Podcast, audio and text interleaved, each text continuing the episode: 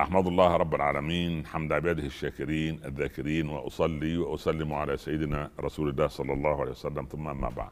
أحبتي بالله اينما كنتم السلام عليكم ورحمة الله تعالى وبركاته وبعد.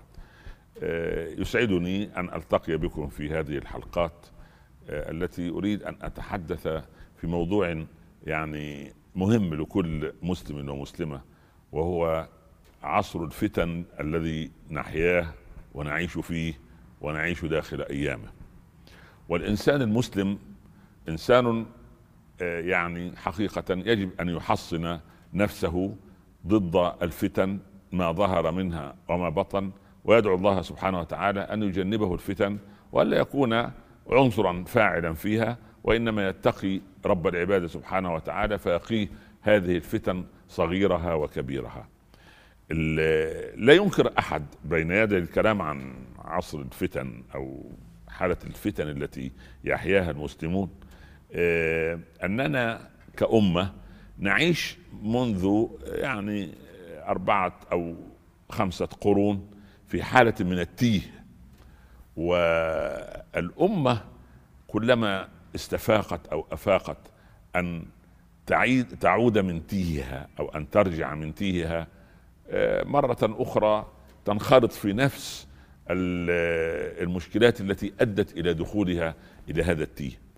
النبي صلى الله عليه وسلم عندما قال تركت فيكم ما إن تمسكتم به لن تضلوا بعدي أبدا كتاب الله وسنتي صلى الله عليه وسلم. كانت هذا من الواجب المعلم الأساسي ليس للوقاية من الفتن فقط وإنما لعدم الدخول في عالم التيه. يعني أقوام من قبلنا دخلوا التيه ولكنه كان تيها محددا كان أربعين سنة. لكن يبدو أننا وضعنا صفرا على يمين الأربعين فصرنا في عالم تيه عجيب. كيف؟ نحن آه، يعني المتحدثون بالخطاب الإسلامي والذين يريدون مخلصين لوجه الله سبحانه أن يأخذوا بيد الأمة ويد أنفسهم قبل ذلك إلى الصراط المستقيم. يعني كنا نريد مسلم الشرائع. نحن نريد المسلم المشرع بالكتاب والسنة. لكن يبدو أن في عصر الفتن يريدون لنا مسلم الشوارع. لا نحن لا نريد مسلم الشوارع. نحن نريد مسلم الشرائع. شتان ما بين الأمرين. مسلم الشرائع إنسان منضبط مع كلام الله عز وجل. ما قاله الله سبحانه وتعالى يجب أن يتبعه ما نهى عنه يجب أن ينتهي ووقف عند حدود الله. ولكن القضية أننا عندنا مشكلة التعميم. يعني إيه مشكلة التعميم؟ يعني إذا رأيت هنة من إنسان معين في مؤسسة معينة أتهم كل المؤسسة أنها على شاكلة هذا الإنسان. إذا رأيت ثغرة أو آه، تصرفا آه، غير سوي من إنسان من بلد ما عممت القضية وجعلت ملايين الناس الذين يعيشون في هذه البلد على شاكلة هذا الإنسان. قضية التعميم هذه كارثة كبرى. الأمر الثالث آه، أن عندنا في يعني للدخول أو لإرادة الخروج من عصر الفتن أننا يجب اولا أن يتهم الإنسان نفسه أن يصلح من ذاته والإشارة التي دائما أتكلم فيها وأقول عندما أقول يا فلان أنت مخطئ في كذا وأشير إليه بسبابتي. فلو قلت لولدي المخرج أو المصور أو الإخوة الفنيين الجالسين معي جزاهم الله خيرا لنشر هذا الخير عندما أقول لاحدهم يا فلان أنت مخطئ في كذا أنا أشير إليه بالسبابة يعني بإصبع واحد. دون أن أدري وأنسى أن هناك أصابع ثلاثة تشير إلي بأضعاف العيوب التي عند أخي أو عند ولدي. الصحابة والصالحون وتابعوهم بإحسان انشغلوا بالعيوب التي عندهم فانتهت الحياة وانتهت حياتهم وهم مشغولين بإصلاح ذاتهم وإصلاح ذواتهم وإصلاح أنفسهم. فما كان عندهم من وقت أن يشيروا إلى الآخر بالاتهام. نحن فرغنا جهدنا ووقتنا للعيب على الآخر. سبحان الله. نشير إلى الآخر بالعيب أما أنا فمبرأ من كل عيب. هذه ك... لا مبرأ من كل عيب إلا رسول الله ولا معصوم إلا الكمال لله وحده والعصمة لرسوله صلى الله عليه وسلم. وكل الناس بعد ذلك يؤخذ منه ويرد. وكلنا كما قال عليه الصلاة والسلام موضحا لنا كل بني آدم خطاء. كل بني مش خاطئ لا خطاء يعني إيه؟ كثير الخطأ. كفى بالمرء نبلا أن تعد معايبه أحبتي نحن نريد في هذه الحلقات أن نفرد في كل حلقة نوع من الفتن. نعرضها ونعطي كبسولة صغيرة لكيفية العلاج منها. أدعو الله أن يرزقنا الإخلاص في القول والعمل وأدعو الله أن أكون مخلصا لله عز وجل فيما أقول وأن يصل الكلام بإذن الله من القلب ليصل إلى القلوب. وقانا الله وإياكم الفتن ما ظهر منها وما بطن وجنبنا الفتن صغيرها وكبيرها. نلقاكم في الحلقات القادمة إن شاء الله. لا تنسونا من صالح دعائكم. والسلام عليكم ورحمة الله تعالى وبركاته. أحمد الله رب العالمين حمد عباده الشاكرين الذاكرين وأصلي وأسلم على سيدنا رسول الله صلى الله عليه وسلم ثم أما بعد. أحبتي في الله اينما كنتم السلام عليكم ورحمة الله تعالى وبركاته. اليوم نتحدث عن فتنة خطيرة من الفتن وهي فتنة الأنا. أنا. هذه كارثة. أنا عميدها إبليس. يعني عميد الأنا في العالم منذ أن خلق الله أبانا آدم وأمنا حواء يعني ظهرت الانا مرتفعة على لسان إبليس. لماذا؟ أمر الله الملائكة بالسجود. وكان إبليس من الجن وأمر بالسجود مع الملائكة. لكن الانا عند إبليس كانت متضخمة وهنا الكارثة. قال أنا خير منه. هذه الأبلسة استمرت إلى يومنا هذا. ليس إبليس الجن فقط وإنما أبالسة وشياطين الإنس. أنا الزوج يقول أنا والزوجة تقول أنا ومدير المؤسسة أنا والولد يقول أنا. سبحان الله. قال عليه الصلاة والسلام لما دخل عمر على النبي صلى الله عليه وسلم ورآه نائما على حصير آه، ذو قش آه، أثر في جنبه. فبكى عمر وقال يا رسول الله يعني كسرى وقيصر وهما يعصيان الله يرفلون في الحرير والديباج وأنت تنام على حصير يؤثر في جنبك. قال أفي شك أنت يا ابن الخطاب؟ إنها نبوة لا ملك وشقاء أمتي يوم يكون فيها كسرى ويوم يكون فيها قيصر. الآن الطفل في البيت كسرى والبنت قيصر والزوجة كسرى وقيصر والأب الأكاسرة والقياصرة. يعني الكارثة الكبرى أن البنت في البيت تعتبر نفسها كسرى والأم في البيت تعتبر نفسها قيصر والأب كسرى وقيصر. لماذا؟ لأن الكارثة أو المشكلة الحقيقية أن تنتفخ الانا أنا خير منها. فما الذي ينتج عنها؟ هذه الفتنه كبيرة.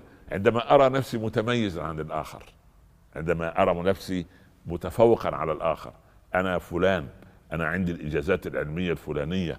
أنا آه، تقول الزوجة أنا بنت فلان أنت لا تدري من خالي أنت لا تدري من عمي أنت لا تدري من أخي. وهو الرجل يقول يا سبحان الله أنا جئت جئت بك من بيت يعني كذا وكذا ويعيرها. سبحان الله. الكارثة الكبرى المصيبة الكبرى أن تنتفخ الانا فإذا انتفخت الانا ما الذي يحدث؟ إذا انتفخت الانا هو لا يرى أحدا ولا يسمع رأي أحد. وإذا سمع سبحان الله فإنما يسمع بأذن ويخرج الكلام من الأذن الأخرى. وهنا يتمحور حول ذاته. فإذا تمحور حول ذاته ما الذي يصبح؟ كأنما هو إنسان يجلس داخل غرفة هذه الغرفة لها أربع جدران هذه الجدران كلها مغطاة بمرايا. أنت لو عملت هذه التجربة ووقفت في غرفة فيها أربع مرايا محيطة بك ترى نفسك ألف أنا. هذا صاحب الأنا. صاحب الأنا يقف على شاهق ولا يرى الناس إلا آه، شوية نمل حشرات زاحفة. آه، سبحان الله. ولذلك ينظر شزرا إلى زوجته سبحان الله حرمة. تعيد عليه الكلام. إذا قال له ابنه المتعلم يا أبتي إن كذا وكذا. ولا أنت ولد صغير أنت ما خبرت الحياة. ولد عنده 30 سنة. يقول لي أنا سبحان فالأنا عندما تكبر تصل إلى المؤسسات والمؤسسات تصل إلى أكبر من هذا تهدم المؤسسات وتهدم البيوت وتضيع المجتمعات وتضل عندما تدخل في دائرة أو فتنة الانا، كيف يعني العلاج منها؟ لأن الدقائق معدودة التي نتحدث فيها. أول شيء أعلم أنني مخلوق من تراب لأن فرعون الانا عنده كانت عالية ماذا صنع إن فرعون علا في الأرض ومن غبائه أنه يريد أن يعلو في الأرض. الأرض تحت أقدامنا. الأرض تحت أقدامنا. فكيف يعلو الإنسان تحت يعني هو إنسان لا يرى إلا تحت قدميه. وإن لما علا في الأرض سبحان ابتلعه البحر. لماذا؟ لأن الأنا ما أريكم إلا ما أرى. سبحان الله. وما أهديكم إلا سبيل الرشاد. يا الله. سبحان الله. فهو الأنا عنده لما لما ارتفعت هذه الكارثة. فأنا لعلاج الأنا أشعر أنني من تراب. وأن الناس سواسية كأسنان المشط. سبحان الله. وأنني من الواجب أنظر إلى الناس في مواقف ثلاثة. أكبر مني سنا وأصغر مني سنا ومن هو في عمري. إذا تعاملت مع كبير السن أقول هو أفضل عند الله مني لأنه سبقني بالإسلام وسبقني بالعبادة. والذي هو أصغر مني سنا أقول هو أفضل عند الله مني لأني سبقت بالذنوب. ومن هو في عمري أقول أنا عندي يقين أنني مقصر. وهو ما شاء الله تبارك الله أفضل مني. فإذا تعاملت مع الناس على أنهم أفضل مني تزول فتنة الأنا. لكن فتنة الأنا انت إن تمكنت من إنسان فيا رحمن يا رحيم نسأل الله أن يعيذنا وإياكم من أنا وأن يعيذنا وإياكم من شعار إبليس. أنا خير منه لست خيرا من أحد فخير البشر محمد صلى الله عليه وسلم. والسلام عليكم ورحمة الله تعالى وبركاته. أحمد الله رب العالمين وصلاة وسلاما على الحبيب المصطفى صلى الله عليه وسلم. ثم ما بعد أحبتي في الله السلام عليكم ورحمة الله تعالى وبركاته. وبعد آه، فتنة اليوم التي نريد أن نتحدث عنها هي فتنة الانشغال بعيوب الناس. هذه الفتنة ثالثة الاثافي كما تقول العرب. العربي كان لما يسافر وبعدين يريد أن يطهو طعامه يأتي بأحجار ثلاثة. حجرين والحجر الثالث يضع هذا ويضع عليه الإناء. الثالثة دي اسمها ثالثة الاثافي يعني مكملة للإيه؟ للنار وللكارثة. فثالثة الاثافي هذه أن أنشغل بعيوب الناس. والانشغال بعيوب الناس ماذا يولد؟ يولد أول شيء الكبر. وإذا كانت الخمر أم الكبائر فالكبر أبوها. ليه؟ لأن المتكبر للأسف الشديد يأخذ الصفة الإبليسية. وما دام أنت اخذت الصفة الإبليسية خد أخذ صفة الشيطنة. ما معنى شطن في اللغة؟ شطن أي ابتعد. سمي الشيطان شيطانا لأنه ابتعد عن الطريق المستقيم. خلاص؟ طيب. فالشيطنة هذه للأسف الشديد عند ما تتملك على إنسان يرى نفسه سبحان الله أنه لا عيب فيه وإنما العيب في الآخر. وفي شيء في علم النفس يسمونه علماء النفس الإسقاط. يعني والعياذ واحد منافق. يسقط النفاق هذا على الآخرين. هو كذاب يسقط النفاق على وهكذا. سبحان الله. ولذلك ما المشكلة في أن أبناءنا نحن نشكو منهم؟ لأن سبحان الله الولد عندما أريد أن أربيه لا أذكر له إلا عيوبه. فيعتبر النصيحة نقدا. والإنسان لا يقبل النقد صغيرا كان أم كبيرا.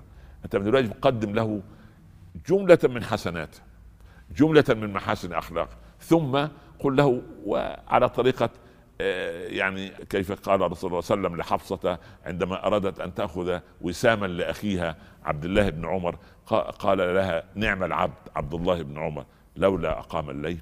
يعني هو حصل على مجموع 98% يا سلام لو يقوم الليل يكون 99 فهكذا يعني ذكر لها نعم العبد.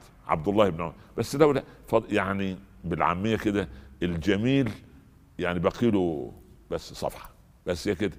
فأنت تريد أن تنصح ابنك أو تنصح ابنتك لا تحول النصيحة إلى نقد ولا تنظر إليه من عالي بالعكس أبناؤنا لا يريدون من يسمعهم يريدون من يسمعهم. أبناؤنا في البيوت وبناتنا لا يريدون من يحاضر فيهم لا. يريدون يريدون أن يحاضروا هم فينا ومحاضرتهم أفضل من محاضرتنا. هم أعلم وأفضل وأوصل بالواقع وأوصل بهذا التقدم والسوشيال ميديا وإلى آخره. فيجب أن أنا كنت من 30 40 سنة أقول انزلوا إلى مستوى أبنائكم وحدثوهم. أنا أقول اليوم ارتفعوا إلى مستوى أبنائكم لكي تسمعوا منهم. ليه؟ لأن أنا عندما أعتبر أن هذا أقول هذا جيل فاشل هذا جيل لا يسمع هذا جيل لا يذهب إلى المساجد يا أخي إذا ذكرت كل عيوبه هذه كيف يسمعك؟ فانا أرى والله أعلم سبحان الله أن الإنسان يوسع إيجابيات من أمامه. المشكلة في قضية الاهتمام بعيوب الناس أننا اريد أنني أريد مثلا أضرب لكم مثال. لما نجد رجل يكره حجاب المرأة واحد في الطريق أو واحد إعلامي أو صاحب أو أو أو إلى آخره يقول لك يا أخي أنا مش عارف ليه النساء يتحجب؟ تعرف إنه زائغ العينين صح. هو مش عايز مش عايز حرية المرأة عايز حرية الوصول إلى المرأة. طب ده مفهوم لأنه غريزي خلاص؟ ونسأل الله له الهداية. طب لما امرأة تكره حجاب امرأة بالله عليك كيف تفسرها؟ ها؟ أنا عندي تفسيرها هي لا تريد من أحد أن يذكرها بالفطره التي تنبح وتوخزها ضميرها الذي يوخزها إذا جاز التعبير. الضمير اللي يوخزها أنها مش محجبة. فبالتالي لما رأت المحجبة كرهتها ماذا كرهت؟ لا تريد أن يذكرها أحد بالأوامر والنواهي. لا تريد. لا تريد أن ترى هذا المنظر. لا تريد أن تقول أن لنفسها أنها استقامت وأنا لم أستطع أنها أكملت ولا مش معنى كده أن الغير محجبة غير مستقيمة. لا. لا بالعكس قد تكون ذات قلب طيب ولكن هذا أمر الله سبحانه وتعالى. ولذلك ولذلك عندما تغضب المرأة من زوجها أو من أبيها الذي يحضها على الحجاب لا تغضبي يا ابنتي منه. الذي أمر بالحجاب ليس زوجك ليس زوجك ولا ابنك. الأمر بالحجاب هو الله. فأنت ترد الأمر على الآمر. ده, ده مسألة أخرى. إبليس ماذا صنع؟ رد الأمر على الآمر. أحبتي لماذا تشغلون أنفسهم بعيوب الناس؟ لماذا تلتمسون للبراء العيب؟ لماذا تبحثون عن باب تدخلون الناس منه النار؟ أنتم وكلاء الله في الأرض. أنا أرى والله أعلم أن الإنسان من الواجب ألا يشغل نفسه ابدا بعيوب الناس وإنما يشغل نفسه بعيوب نفسه. نسأل الله سبحانه وتعالى أن يصلح ذات بيننا وألا يجعلنا من الذين يشتغلون بعيوب الناس. والسلام عليكم ورحمة الله تعالى وبركاته. أحمد الله رب العالمين وأصلي وأسلم على الحبيب المصطفى صلى الله عليه وسلم. ثم أما بعد أحبتي في الله السلام عليكم ورحمة الله تعالى وبركاته. وبعد إيه، فتنة المال فتنة تعصف بالعالم كله. كلمة مال في اللغة العربية ليست كلمة جيدة. مال الجدار حاله مايل. سمي مالا لأنه مال بالناس عن الحق. يعني ما فيش كلمة مال توجد في اللغة إلا ومعناها غير يعني سبحان. شوف أنت وأخوك في قمة المحبة. خلي المال يدخل في النص. هو. الأولاد محبين جدا لأبيهم. يموت الأب. الابن الكبير أخذ الشركة الفلانية والثاني اخذ المحل الفلاني والثالث أخذ البيت الفلاني وتدب المشكلات ولذلك من من فضائل الأب الفقير لما يموت الأولاد أحبة اصل يتخانقوا على إيه؟ يعني ما سبحان الله يعني ما ما, ما فيش يتخانقوا عليه. لكن المشكلة في الإيه؟ في الثراء والمال قد يكون فتنه المهم نحن نريد أن نفهم وأنا أريد أن أفهم نفسي والباقي أنا مقتنع الحمد لله من عشرات السنين أن المال الذي عندي أنا لي فيه حق الانتفاع أنا لا أملكه. المال لله. المال مال الله. أنا لي حق الانتفاع. ولذلك هو لما ليه الغني عندما لا يخرج زكاة ماله؟ هو يفكر إنه هو ماله هو مش ماله. أنفقوا مما جعلكم مستخلفين فيه. فأنا مستخلف. أنا واخد وكالة. وكالة تشغيل المال. وفي هذا المال حق لإخوتي من الفقراء والمساكين والثمن الثمانية مصارف أو المصارف الثمانية التي ذكرت في كتاب الله عز وجل. فأنا إذا بخلت بهذا المال سبحان الله إذا بخلت بهذا المال الله عز وجل يمحق البركة منه وبعدين تزول النعمة. ولذلك هو صاحب الجنة. إيه اللي حصل له من خلل؟ حصل إيه؟ قال وما أظن الساعة قائمة ولئن رددت إلى ربي انكر الآخرة. سبحان وما الذي حدث لقارون؟ هات الزكاة يا قارون. قال لموسى زكاة ماذا؟ قال زكاة المال. قال مال من؟ قال مال الله. قال لا إنما اوتيته على علم عندي. يقول لك أصلا بدراسات الجدوى اللي عملتها وبالمؤسسات الدولية والخبرة الدولية التي ومساعدتي يا عم الله يرضى عليك إنما المال مال الله. انت نزلت من بطن أمك عريانا والكارثة لما نزل عريان سبحان الله العظيم نزل الإنسان نزل قابضا يديه. انظر على أي طفل ما فيش طفل نازل من بطن أمه آه، فاتح يديه لا لازم ينزل. ليه؟ ممسك الدنيا. يجي ساعة ما يموت نعمل له إيه إحنا ونغسله؟ لازم نفتح له إيديه. يعني سلم كل ما عندك. سلم كل ما لديك سبحان الله. ففتنة المال إذا أنت أخذت المال واستخدمته في طاعة الله عز وجل نعم المال الصالح للعبد الصالح. المشكلة أن يكون المال من شبهة أو من حرام. طب أنا أكلت من شبهة ما الذي يحدث؟ قال إذا أكل الإنسان من شبهة هكذا قال العلماء أربعين يوما عصت جوارحه شاء أم أبى. يعني إيه؟ يعني أنا لما أكل شبهة أربعين يوم ألاقي من غير ما ياخذ باله الإنسان أن عينيه تنطلق في النظر إلى ما حرم الله ولسانه يفلت في أعراض الناس ويده تمتد سبحان الله. حتى صار الآن من الفتن التي نحن فيها تعريف الحلال عند الناس هو ما حل في يده. ما حل في يده صار حلالا. ده في الفقه بتاع بتاع ابو أبو مين ده؟ أبو حديد؟ لا, لا ده في فقه من هذا؟ من قال إن الحلال ما حل في يدك قد لا يكون مالك. سبحان الله. ولذلك قال يا سعد ها أطب مطعمك تكن مستجاب الدعوة. لدينا خمسين سنة بندعو في دعوات معينة ولم ولم نرى إجابة لماذا؟ لأن الدعوة الله أعلم المال الذي الله الراجل كان يصحى الصبح في البيت من خمسين ستين سنة مئة سنة كل البيت يستيقظ لصلاة الفجر. الآن تعمل معركة حامية الوطيس على الحدود بينك وبين ابنك أو بنتك عشان يقوم يصلي الفجر. ليه؟ لأن الثوب اللي لابسه نصه حرام والوسادة اللي نام عليها فيها ريالات حرام والسرير اللي نام عليه فيه سبحان الله دنانير ودولارات حرام. كيف؟ لأن الإنسان يستمر أكل الحلال. الناس الآن الآن أصبحت رشوة الموظف العام أصبح كأنه حق من حقوقه وأصبح استقامة الموظف عقوبة على أسرته. استقامة الموظف وأنه لا يأخذ من المال الح... العام والمال الحرام شيئا أصبحت عقوبة على أولاده. سبحان الله. فأنا أقول أن فتنة المال فتنة كبيرة يجب أن نتقيها. كيف؟ إذا رزق الله العبد مالا يجب عليه أن يراعي حق الفقير فيه. ليه؟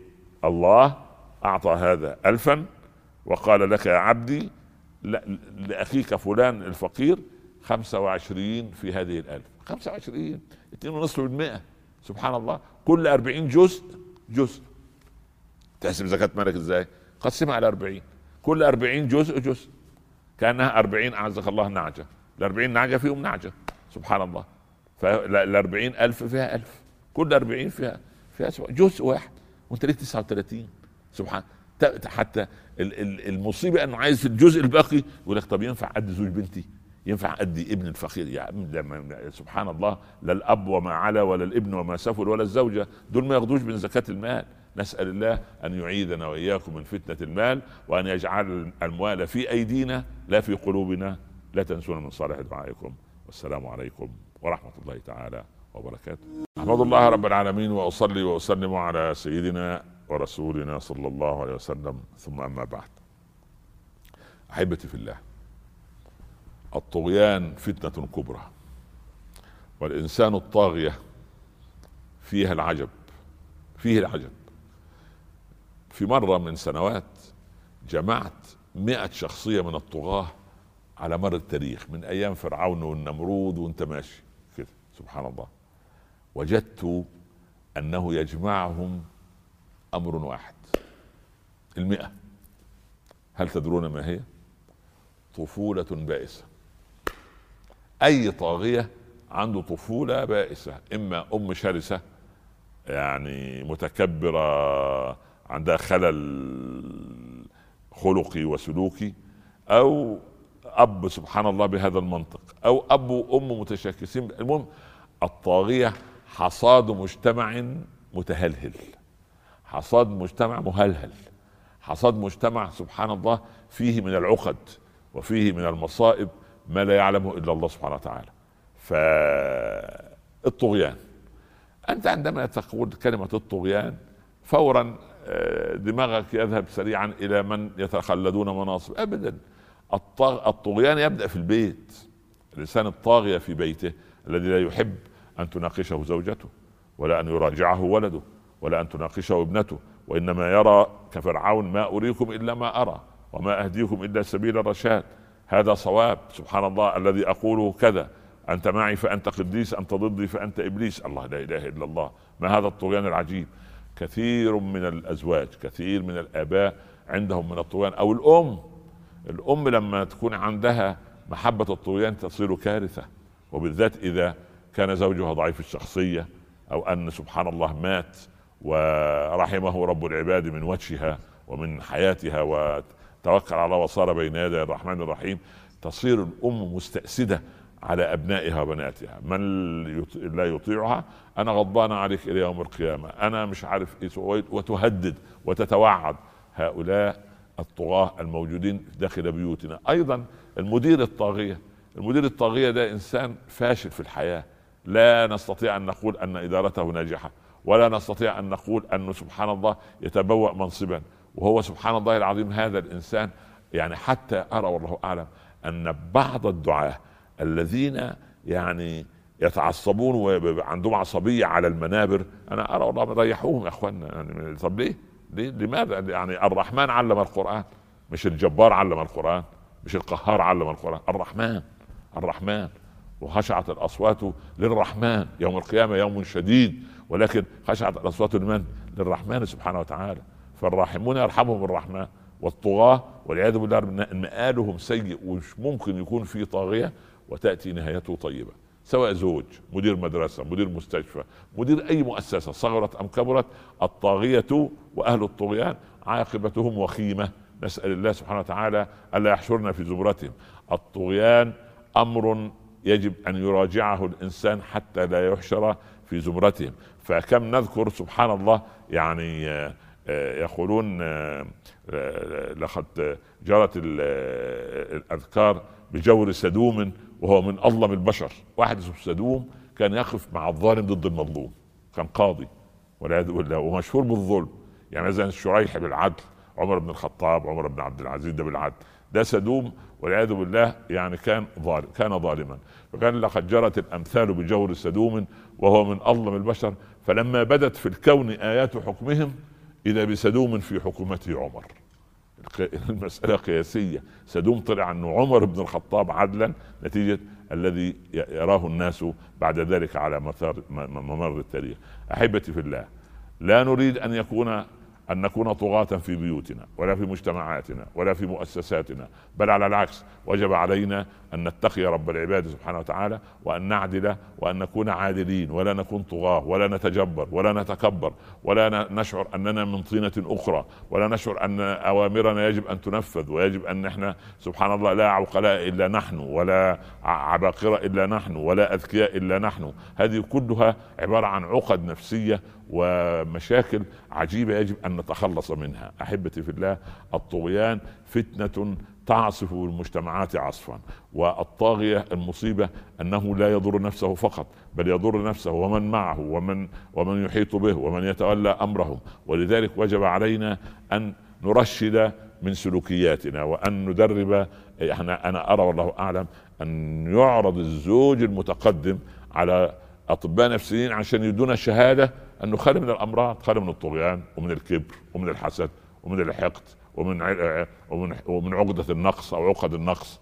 لأن أنا هفرح بزوج بنتي لما يجي وأعرف ان هو خالي من السكرية ولا مرض كذا ومرض كذا. لا أنا عايز أعرف إنه هل هو خالي من الكبر وخالي من مرض الجهل وخالي من مرض الأنا وخالي من مرض الطغيان؟ نحن نريد أن نكون صرحاء نسأل الله ألا يحشرنا وإياكم في زمرة أهل الطغيان. ويجعلنا وإياكم من أهل العدل والرحمة إن ربي على ما يشاء قدير والسلام عليكم ورحمة الله تعالى وبركاته. أحمد الله رب العالمين وأصلي وأسلم على سيدنا رسول الله صلى الله عليه وسلم ثم أما بعد. أحبتي في الله السلام عليكم ورحمة الله تعالى وبركاته وبعد. فتنة السرقة يظن الإنسان إنه إذا وضع إنسان يده في جيب إنسان فأخذ منه عدة دينارات أو دولارات أو ريالات فهذه السرقة. والله السرقة يعني موسوعة كبيرة. ندعو الله ألا نكون من هؤلاء اللصوص. أنت تسترق السمع لتسمع أخبار الجيران وتتلصص عليهم وتتجسس عليهم. هذه سرقة. أن تسرق نظرة إلى حرمات الناس وزوجة فلان وبنت فلان هذه سرقة. أن سبحان الله العظيم تذهب إلى آه، معلومات فلان التي جمعها وتعب فيها وعاش سنوات يجمع فيها وأنت تأخذها على سبيل الراحة وأنت جالس يعني تشرب شايا وقهوة وتسرق الناس وتعمل آه، منها محاضرات وتعمل كتب وتعمل أبحاث. وفي ناس اكتشفوا أنهم سبحان سارقين رسالات سبحان الله من الدراسات من الماجستير والدكتوراه وينسبها إلى نفسه. يروح التلميذ المسكين عنده أستاذه ويعجب الأستاذ بالبحث فيسرقه وينسبه إلى هذا لص كبير هذه سرقة. أن تسرق عمر زوجتك في أن تهينها ولا تكرمها ولا تقدرها وسبحان الله هذه سرقة. أن تسرقي همة زوجك يا ابنتي وأن تسرقي طموحه وأن تعطليه عن هذا الطموح هذه سرقة. أن سبحان الله أن تضيع الإنسان وقته آه، على المقاهي ساعات وساعات وهذه الساعات يجب أن يقضي أغلبها مع اولاده وبناته وزوجته هذه سرقة. العمر عندما يسرق من الإنسان هذا سبحان الله العظيم كنز الإنسان في الحياة هو عمره. فعندما يسرق منك العمر نسأل الله السلامة. أنا عندما أرى أبنائي وبناتي وهم مقيمون في الغرب من سنوات طويلة تسرق أعمارهم دون أن يدروا. لا يسمع مساكين لا أذان ولا سبحان الله ونحن نرفض في هذا النعيم وننسى أنها نعمة من الله سبحانه وتعالى نعمة كبيرة نسأل الله أن يديمها علينا. سبحان الله نعمة الأذان نعمة المساجد نعمة صلاة الجماعة نعمة دروس العلم هذا كله هذا فضل من الله سبحانه وتعالى. السرقة الكبيرة أن يسرق الناس أن يسرق الناس الفرحة من الناس. يعني إيه؟ يعني تسرق أنت تكون سارق للفرحة. يعني ابنتك تريد أن تفرح وتستريح لمن تقدم إليها. ورأت هي وأمها أو خاله أو أن هذا زوج مناسب. وأنت لأنك تختلف مع ابيه في تجارة تختلف مع سلوكه في مسلك معين. تسرق فرحة البنت. لا يا أخي أنت سبحان عندما تنفصل عن زوجتك ويظل هناك أولاد صغار وبنات لا تسرق الفرحة منهم. لا تسرق منهم أمومة أمهم. ولا تسرق منه أيضا أبوة أبيهم. لأن الأمومة غريزة والأبوة مسؤولية. الأمومة ممكن البنت لا تتزوج يكون عندها غريزة أمومة. تلاقي البنت من صغرها من سنتين ثلاثة تحتضن الدمية وتنيمها جنبها وتمشط لها شعرها وتلبسها سبحان ثيابها. الأمومة غريزة لكن الأبوة مسؤولية. فلا تسرق الفرحة من الطفل الصغير. بالعكس يعني يعني سبحان الله أعطيه مساحة. سبحان أما لا تكن كهذا الرجل الذي أرادت الزوجة عندهم ولد عنده خمس سنوات وأرادوا أن يخرجوا فهو يرفض أن يخرج معهم. فمرة رضي أن يخرج. قال تعالوا أوديكم حديقة الحيوان. راح حديقة الحيوان. وبعدين الولد يسأل يا أبتي ما اسم هذا الطائر؟ يقول له لا أدري. وما اسم هذا الحيوان؟ لا أدري. وما اسم هذه الفراشة؟ لا أدري. فخافت الأم من كثرة أسئلة الولد أن يقنط الأب ويرفض إيه؟ أن يخرج معهم مرة أخرى. قالت يا ولدي لا تكثر على أبيك بالأسئلة. فقال الزوج دعيه يتعلم دعيه اتركيه يتعلم. يتعلم إيه؟ وأنت عارف حاجة؟ سبحان الله. ففي ناس تسرق الفرحه وتسرق العقول وتسرق سبحان الله. سارقوا العقول. يا الله على سرقة العقول دي. هو بيعملوا إيه في في العالم الافتراضي؟ يسرقون عقول أبنائنا وبناتنا. وسيدك جوجل ده بيفتي الناس الآن في الحل والحرمة. يروح للشيخ والشيخ ده دارس و40 50 سنة في الفتوى ويقول له يا ولدي هذه زوجتك لا تصلح لك لقد وقعت التطليقه الثالث. يقول له لا سألت الشيخ جوجل فرأيت أنه لا يقع. هذا الشيخ جوجل الشيخ جوجل ده درس في أنهي آه، مدرسة؟ سبحان الله. فسرقه العقول وأن أن أن أن يذهب أو أن يذهبوا من عقولنا الثوابت ويضعوا مكانها أشياء أخرى. سبحان الله. وأنا أضرب المثال دائما مثال يعني. أقول مثلا أن عمر بن الخطاب كده جالس مع عبد الله بن أبي بن سلول وبعدين ينتهي المجلس في عمر الله يرضى عليه يقول لابو بكر إيه؟ والله أصابني عبد الله بن أبي بطاقة سلبية. يا عم طاقة سلبية إيه؟ يعني إيه طاقة سلبية؟ فسبحان الله يعني ال ال الغرب أعطى تعبيرات معينة هو حر لأنه ما عندوش البعد الغيبي. إخواننا في الإنسانية في الغرب أنكروا البعد الغيبي ألغوا البعد الغيبي ألغوا وجود يعني يريدوا أن يعيشون فوق هذا الكون دون خالقه ودون شكر له. لكن لا نحن نقدر العقل ولكن لا نقدسه. فإياك أن تسرق وتعطل مفاهيم عقلك التي هي من هداية الله سبحانه وتعالى. أحبتي في الله نسأل الله سبحانه وتعالى أن يتقبل منا ومنكم صالح الأعمال وأن يعيذنا وإياكم من شياطين الإنس والجن وأن يعيذنا وإياكم من الفتن ما ظهر منها وما بطن. والله سعدت بلقائكم على مدار هذه الحلقات ونحن نتحدث عن الفتن. شكر الله لكم حسن انصاتكم. أشكر أبنائي الفضلاء الذين تعبوا معنا في تسجيل هذه الحلقات وإخراجها لكم في أروع إخراج ورأيت منهم دماثة الخلق وقوة العلم الأكاديمي في الفن الذي يجيدونه جعلهم الله ناشرين للخير. فلا أقول إنهم جنود يعني مجهولون إنما جنود معلومون لأنهم ينشرون الخير عليكم. بارك الله فيهم وبارك الله فيكم جميعا. لا تنسوني من صالح دعائكم ونلقاكم في برامج أخرى إن شاء الله. نستدعكم الله الذي لا تضيع ودائعه والسلام عليكم ورحمة الله تعالى وبركاته. أحمد الله رب العالمين وأصلي وأسلم على سيدنا رسول الله صلى الله عليه وسلم. ثم أما بعد أحبتي في الله أينما كنتم السلام عليكم ورحمة الله تعالى وبركاته. وبعد. الإنسان لو أنه درس مبادئ علم الرياضيات لرأى العجب. أي رقم؟ أي رقم؟ اضرب رقم عشرة عشرين مئة ألف. عندما ينسب إلى ما لا نهاية في علم الرياضيات يساوي صفر. أي رقم؟ إلى ما لا نهاية يساوي صفر لما نقسمه يعني. الدنيا رقم أعيش فيها خمسين ستين ثلاثين تسعين مئة إذا نسبت إلى الآخرة الآخرة إلى ما لا نهاية. على انفينيتي سبحان الله. الدنيا رقم. إذا نسبت إلى الآخرة يساوي صفر. ولو كانت الدنيا تساوي عند الله جناح بعوضة ما سخر كافر منها جرعة ماء ولكن لأنها دنيا ليست عليا. من من من الدناءة. يعني سبحان الله العظيم. ولذلك يقال أن الحسن والحسين يسيران مع أبيهما رضي الله عنهم الثلاثة وعن آل البيت. فرأى علي آه، أعزكم الله بعضا من الكلاب ينهشون في جيفة. قال يا حسن يا حسين هذه الدنيا وهؤلاء طلابها فإن أردتم أن تنهشوا من الدنيا كما ينهشون فاصنعوا. يا الله شبه لهم تشبيه واقعي. سبحان الله.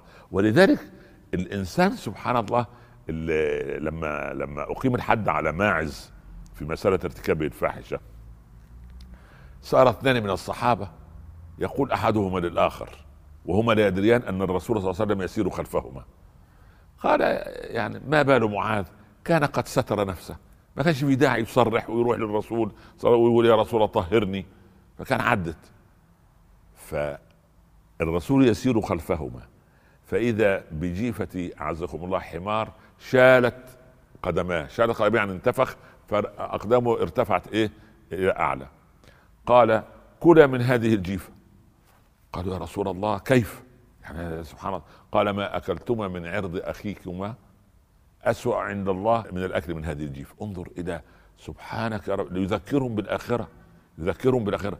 ذكر الآخرة هو أساس كل عمل صالح. ليه؟ لأن سبحان الله العظيم أنا سبحان من الواجب جئت إلى الدنيا كدار تدريب ابتلاء امتحان اختبار. ما أنا في الدنيا إلا كراكب استظل تحت شجرة ثم راح وتركها لكن كثيرا من الناس للأسف الشديد كثير من الناس يقول لك يا عمي الاخره دي بتغلق الأبواب علينا وتخلينا ما نعملش آه، المشروعات ونعملش دراسات الجدوى ونعمل سبحان الله آه، نربي الأولاد عشان نزوجهم والبنات عشان يا عم مين من قال لك إن الاخره تعطل؟ بالعكس عمر الدنيا ولكن بمنطق الاخره عمر الدنيا ولكن ليس بتباهي ولا تفاخر ولا بتعالي على الناس. عمر الدنيا بالحلال عمر الدنيا بالخير. بالعكس ليس في الإسلام عمل دنيوي وعمل أخروي إذا قامت الساعة وفي يد أحدكم فسيله فليغرسها فإن له بها أجر. سبحان الله. والنبي صلى الله عليه وسلم عندما رأى صحابيا يحفر قبرا صحابي بيحفر قبر بيجهزه قال جوده حتى القبر. يجب أن يجود. إن الله يحب إذا عمل أحدكم عملا أن يتقنه. فأنا أريد أن أقول أن الآخرة نصب عين. لماذا إذا كانت الآخرة نصب عيني خرجت من هذه الفتنة؟ أنا إن صليت يجب أن أصلي لله. مش عشان الناس تقول أن رجل صالح وهذا يصلي لا. إن أحسنت التعامل أحسنه لله. إن عفوت على الإنسان أعفو لوجه الله. إن ذهبت إلى عزاء إنسان وعزي لوجه الله مش أقول أصلهم بيجولنا في الواجبات بتاعتنا لا. إذا مرض يجب أن أعوده لأن الإسلام فرض علي هذا من ضمن الحقوق الستة. إذا لقيته فسلم عليه. وإن أصابه خير هنئ إن أصابته مصيبة عزيه. وإن مرض فعده وإن عطس فحمد الله فشمته وإن مات فشيع جنازته. يبقى الاساسيات دي حقوق. حقوق مش تقول الله أنا هروح أزوره لأنه هو الحقيقة لما ابني مرض وعمل العملية هو جاء لزيارتي. لا يا أخي كده ضيعت الثواب. أنا عايز أروح لأن هذا واجب شرعي. فسبحان نسيان الآخرة كارثة كبيرة. نسيان الآخرة تخلي الإنسان يقسو قلبه تخليه لا يحن على الناس وتخليه لا يعرف العفو. لكن الآخرة ولا سبحان فمن عفا وأصلح شوف فين؟ فأجره على الله. الله أنا لما اعفو واصفح الأجر بتاعي على الله. شوفوا ومن كان أجره على الله يا الله. الله يعطيه سبحانه ما لا يخطر بعقل بشر. أحبتي في الله الآخرة اجعلها نصب عينيك سبحان الله. لأن الله سبحانه وتعالى يعني اقترب للناس حسابهم وهم في غفلة معرضون معرضون. لا نريد أن نعرض عن الله نحن نريد أن نستعد للقاء الله. ومن أحب لقاء الله أحب الله لقاءه. ومن كره لقاء الله كره الله لقاء اللهم اجعلنا من المحبين للقائك. يا رب العالمين لا تنسونا من صالح دعائكم. والسلام عليكم ورحمة الله تعالى وبركاته. احمد الله رب العالمين. حمد عباده الشاكرين الذاكرين وأصلي وأسلم على سيدنا رسول الله صلى الله عليه وسلم. ثم أما بعد أحبتي في الله اينما كنتم السلام عليكم ورحمة الله تعالى وبركاته. وبعد الفتنة الكبيرة التي يقع فيها كثير من الناس فتنة اليأس. أن يكون الإنسان يائسا بائسا ليس عنده أمل ليس عنده تفاؤل. والإسلام لا يعرف لا التشاؤم ولا اليأس. ما فيش حاجة اسمها يأس. المؤمن دائما مستبشرا بما عند الله عز وجل يقطع الأسباب ويفعلها. ويترجمها إلى عمل هذا هو المؤمن الحقيقي.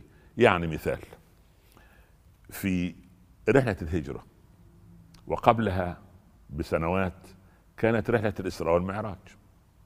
رحلة الإسراء والمعراج جاء البراق بقيادة جبريل ليحمل رسول الله صلى الله عليه وسلم إلى المسجد الأقصى ثم إلى السماء السابعة ثم يعود في جزء من الليل. طيب في حادثة الهجرة كان الإسلام على المحك.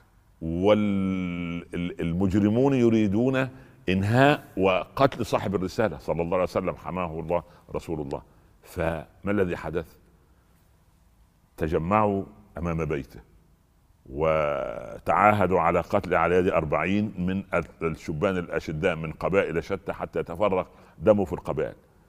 لو أن النبي صلى الله عليه وسلم يعني في دائرة حاشاه رسول الله أن يكون في دائرة اليأس. يقول يا الله نزل لنا جبريل ياخذني أنا وأبو بكر إلى المدينة المنورة دون المرور برحلة التخطيط هذا المضني. أسماء وعبد الرحمن بن أبي بكر وقطيع الغنم وينزلوا في الغار الأول وبعدين يرجعوا يغيروا المسار ويجيبوا عبد الله بن أريقط هذا المشرك الخبير بدروب الصحراء. كان ممكن الواجب ده كله يا جبريل خذني زي ما جيت خدتني إلى المسجد الأقصى إلى السماء السابعة. تعال المدينة مكة المدينة 450 ولا 455 كيلو. يعني القضية بسيطة. لا ليثبت لنا قانون السببية ويثبت لنا التفاؤل رغم الأحداث. سبحان الله. ولذلك في ناس تنظر من ثقب عالم الشهادة الضيق وأناس آخر أكثر اشراقا ينظرون من آفاق عالم الغيب الواسع. أبو بكر يجلس بجوار رسول الله صلى الله عليه وسلم. يا رسول الله لو نظر أحدهم تحت قدميه لرآنا. أبو بكر صادق. لكن إيه؟ ينظر من ثقب عالم الشهادة الضيق. ماذا يقول الرسول له؟ إلا تنصروه. فقد نصره الله. إذ أخرجه الذين كفروا. ثاني اثنين إذ هما في الغار إذ يقول لصاحبه لا تحزن إن الله معنا. فده إيه؟ آفاق عالم الغيب. من الذي ينتصر؟ الذي ينظر إلى افاق عالم الغيب الواسع. إن الله معنا. طيب. الله لا تدركه الأبصار وهو يدرك الأبصار وهو اللطيف الخبير. فمن صفات الله أنه لا يرى. وإن الله معنا نحن الآن في معية الله. ومن كان في معية الله في هذا الوقت فلن يرى. وتراهم ينظرون إليك وهم لا يبصرون. ما هو لو نظر أحدهم. سبحان الله. لكن في معية الله صار القوم لا يرون. ليه؟ فسيكفيكهم الله وهو السميع العليم. فغشيناهم فهم لا يبصرون. فعندئذ الرسول لم يعرف اليأس قلبه أن يتطرق إليه ابدا ذرة من ذرات اليأس أو ذرة من ذرات الشك. ولذلك لما اشيع في أحد أن الرسول قد قتل قالوا طيب وعلى ما نجاهد؟ خلاص يعني فجلسوا وتركوا السلاح. قالوا لما جلستم هكذا؟ قالوا أن الرسول قد قتل. قال يعني موتوا على ما مات عليه رسول الله فاستشرت فيهم الحمية وقاموا للدفاع عن الإسلام مرة أخرى. اليأس يقتل أحيانا بصاحبه مش أحيانا غالبا يقتل في ناس عايشة في الحياة يائسة بائسة. وبعدين لما تقول له كيف الحال يا فلان؟ لا الحمد لله لا إله إلا الله. وهذا هذا حمد. وبعد ما يسرد لك 20 شكوى يقول لك الزوجة عنيدة والأولاد متعبين والغلاء. وبعدين يقول لك إحنا صابرين هنعمل إيه يا سيدنا الشيخ؟ صابر يا كذاب أنت صابر؟ سبحان الله. ولا تعرف الصبر طريقه إليك. سبحان الله. اذا اذا أنا أقول أن إذا أصابتك يعني بلية أو مصيبة أو امتحان أو اختبار لا تيأس. لما؟ لماذا؟ عسى فرج يكون عسى. نعلل أنفسنا بعسى. فلا تيأس إذا رأيت هما يقطع النفس فأفضل ما يكون المرء من فرج إذا يأس. لما ييأس حتى إذا استيأس الرسل. سبحان الله. وسيدنا يونس شوف بقانون الدنيا لازم ييأس. ظلمة الليل ظلمة البحر ظلمة بطن الحوت. بالله عليك حد دخل بطن حوت قبل ذلك وخرج؟ ابدا بقانون الدنيا يجب أن ييأس. لكن لا. لا إله إلا أنت سبحانك. إني كنت من الظالمين. فاستجبنا له. الله. استجبنا. ونجيناه من الغم. وبعدين؟ صارت قضية عامة وكذلك ننجي مش مش يعني يونس فقط الذي يلجأ إلى الله لحظات أن يشعر أن اليأس يريد أن يهاجمه يجب أن يطرق باب الأمل. والله عز وجل ما أوجد للإنسان محنة إلا وفي بطن هذه المحنة منحة. أنا أرى دائما أن المحن دائما حامل في الشهر التاسع في منح. أي محنة؟ في حالة حمل في الشهر التاسع بس إيه؟ الفرج يأتي متى؟ الفرج يأتي لما يتم الجنين حمله. لو الجنين نزل قبل الوقت ينزل مبتسر أو ميت لكن الجنين اللي هو الابتلاء لازم يتم. فنسأل الله سبحانه وتعالى الا يجعل اليأس يخترم قلوبنا ويجعل الأمل دائما شعارنا وأن ييسر لنا وأن يفك كرب المكروبين. لا تنسونا من صالح دعائكم. والسلام عليكم ورحمة الله تعالى وبركاته. أحمد الله رب العالمين وأصلي وأسلم على سيدنا رسول الله صلى الله عليه وسلم ثم أما بعد. أحبتي في الله السلام عليكم ورحمة الله تعالى وبركاته. وبعد هناك أمراض للقلوب فتن كبيرة. المرض المستشري ونسأل الله أن يعافي أمة محمد صلى الله عليه وسلم من هذا المرض مصيبة الحسد. أم يحسدون الناس على ما آتاهم الله من فضله؟ من الواجب الحسد ابتليت به أمم أخرى غيرنا. وسبحان الله النبي صلى الله عليه وسلم يعلمنا أن نقرأ دائما المعوذتين ومن شر حاسد إذا حسد يعني سورة الفلق وسورة الناس لأن الحاسد عدو النعمة. والحاسد والعياذ بالله أنا أكاد أقول رايا قد يكون ضعيفا أو قد يكون لكن أرى أن الحاسد عقيدته بالتوحيد غير صافية وغير سليمة لأنه ينقم ويعترض على قسمة الله في الأزل. لماذا يحسد فلان؟ هو يرى أنه لا حق لهذا أن يكون غنيا ولا حق لهذا أن يكون ابنه متفوقا ولا يحق لهذا أن يكون سبحان الله ال آه، ال آه، سبحان الله عنده من من الإجازات العلمية ما ليس عنده. أو يتمنى أن سبحان الله تؤخذ النعمة سبحان الله وتسلب ثم توضع عنده أو في جيبه أو في حوزته سبحان الله هذه كارثة كبرى. وكان الشافعي يقول ألا قل لمن بات لي حاسدا أتدري على من أسأت الأدب؟ أسأت على الله في صنعه لأنك لم ترضى لي ما وهب فجزاك ربي بأن زادني وسد في وجهك باب الطلب. المصيبة الحاسد أن حسده يكبر وينمو بزيادة النعمة عندك وهو لا يستريح إلا بزوال النعمة ويفرح إذا زالت النعمة من عندك. والحسد يتنافى تماما مع الإيمان ومع اليقين ومع التوكل على الله ومع أن الله سبحانه وتعالى قد قسم القسمة في الأزل فجعل هذا غنيا وهذا فقير هذا جميل وهذا أقل جمالا هذا موسع عليه وهذا مضيق عليه هذا سبحان الله. لكن الله قسم الأرزاق وجعلها متساوية تماما عند الجميع. لكن تزيد عند فلان وتقل عند فلان. تزيد عند فلان بكذا وتقل في النهاية. الكل يتساوى أمام عطاء الله لأن الله عدل والله لا يظلم الناس شيئا ولكن الناس كانوا أنفسهم يظلمون. بدلا من أن تحسد فلان ادعو الله سبحانه وتعالى. يعني بدل ما يعني تتمنى أن تزول نعمته يا أخي تمنى انه ربنا يبارك فيه وفي نعمته ثم يعني يعطيني أنا مثل ما أعطى هذه غبطة. فالمؤمن يغبط يعني يغبط يتمنى أن يكون عنده من النعم ما عند فلان وأن يكون عنده من الخير ما عند فلان. أما أن تتمنى أن تزول النعمة من فلان ما الذي تستفيده أنت؟ ما الذي تستفيده أن تطفئ مصباحه ليوقد مصباحك؟ يا أخي أوقد مصباحك مع مصباحه يبقى مصباحين. في المشكلة انت لما تفرح لما الخير يجي أخوك وبعدين تدعو له الملك يقول ولك مثل ذلك أما أن هذا الحاسد الذي كان في جزيرة العرب يؤتى به ليحسد آه، الناس في نعمهم. كانوا يأجروه. يعني يعني حاسد بالأجر. يعني حاسد بالقطع والعياذ بالله. فكان يجيبوه يحسد. قال له أنا عايز تحسد لي ناقه فلان قال له ب 10 دنانير قال له ادي العشرة اهي قال بس انت أشر علي بها. فسبحان الله جابوا الحاسد فوقفوا جنب الشجرة وانتظروا أن تعود الناقة مع القطيع من من البادية. فاللي مأجره ده آه، قال له الناقة جاية جاية هناك. قال له فين؟ قال له ده هناك هناك. انت مش شايف الشجرة اللي هناك؟ قال له يا خبر هو انت شايف لغاية الشجرة؟ فعمي الرجل. سبحان الله. يعني أصيب بالعمى لأنه سبق وأراد أن يا اخوانا الحسد هو يحلق الدين تماما من القلب. يجعل الإنسان سبحان الله ليس عنده يقين يشكك في في موعود الله سبحانه وتعالى. لماذا تحسد الناس على ما أتاهم؟ يا أخي أنت تراه ترى نعمة عليه. من الذي أدراك؟ هو يسير مبتسما. هل تظن أن الابتسامة هذه من قلبه؟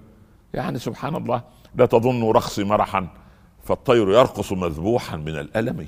سبحان الله. فالطير لما يذبح يبتدي يرقص الرقصة الأخيرة. هو هل معنى هذا أن الطير في حالة آه، سرور وفي حالة بهجة؟ لا أبدا. أحبتي في الله الحاسد يعني إنسان عدو نفسه وعدو مجتمعه والناس والعياذ بالله لا تحبه. وأنت إن رأيت من إنسان أنه كلما دخل بيتك أو صاحبك في موقف ورأيت منه أنه يحصل لك شر غير طبيعي فيعني اعمل حاجتين.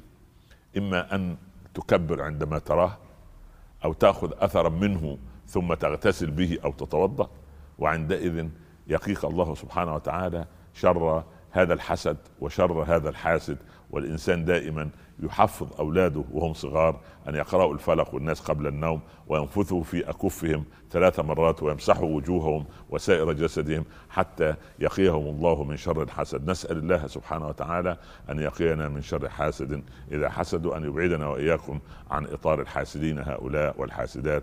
ندعو الله أن يرضينا بما أعطانا وأن يقنعنا بما أتانا. ولي ذلك والقادر عليه. والسلام عليكم ورحمة الله تعالى وبركاته. أحمد الله رب العالمين وصلاة وسلاما على الحبيب المصطفى صلى الله عليه وسلم. ثم ما بعد أحبتي في الله السلام عليكم ورحمة الله تعالى وبركاته. وبعد كثير منا يقع في فتنة كبيرة من أنه يرى أن هذا ذنب صغير لا يحتاج منه حتى إلى استغفار وأن الله عز وجل يغفر اللمم. الله رحمن رحيم. ولا يتحدث إنسان عن مقدار رحمة الله لأن, لأن الله سوف يرحم العباد يوم القيامة حتى يتطلع إبليس نفسه إلى رحمة الله. فالقضية الرحمن الرحيم هذه قضية يعني مفروغ منها. أنا أتكلم عن استهانة كثير من المسلمين بمسألة الذنوب. يقول هذه صغيرة. طيب فرضنا جدلا أن قطرة ماء تنزل من هذا السقف على حجر.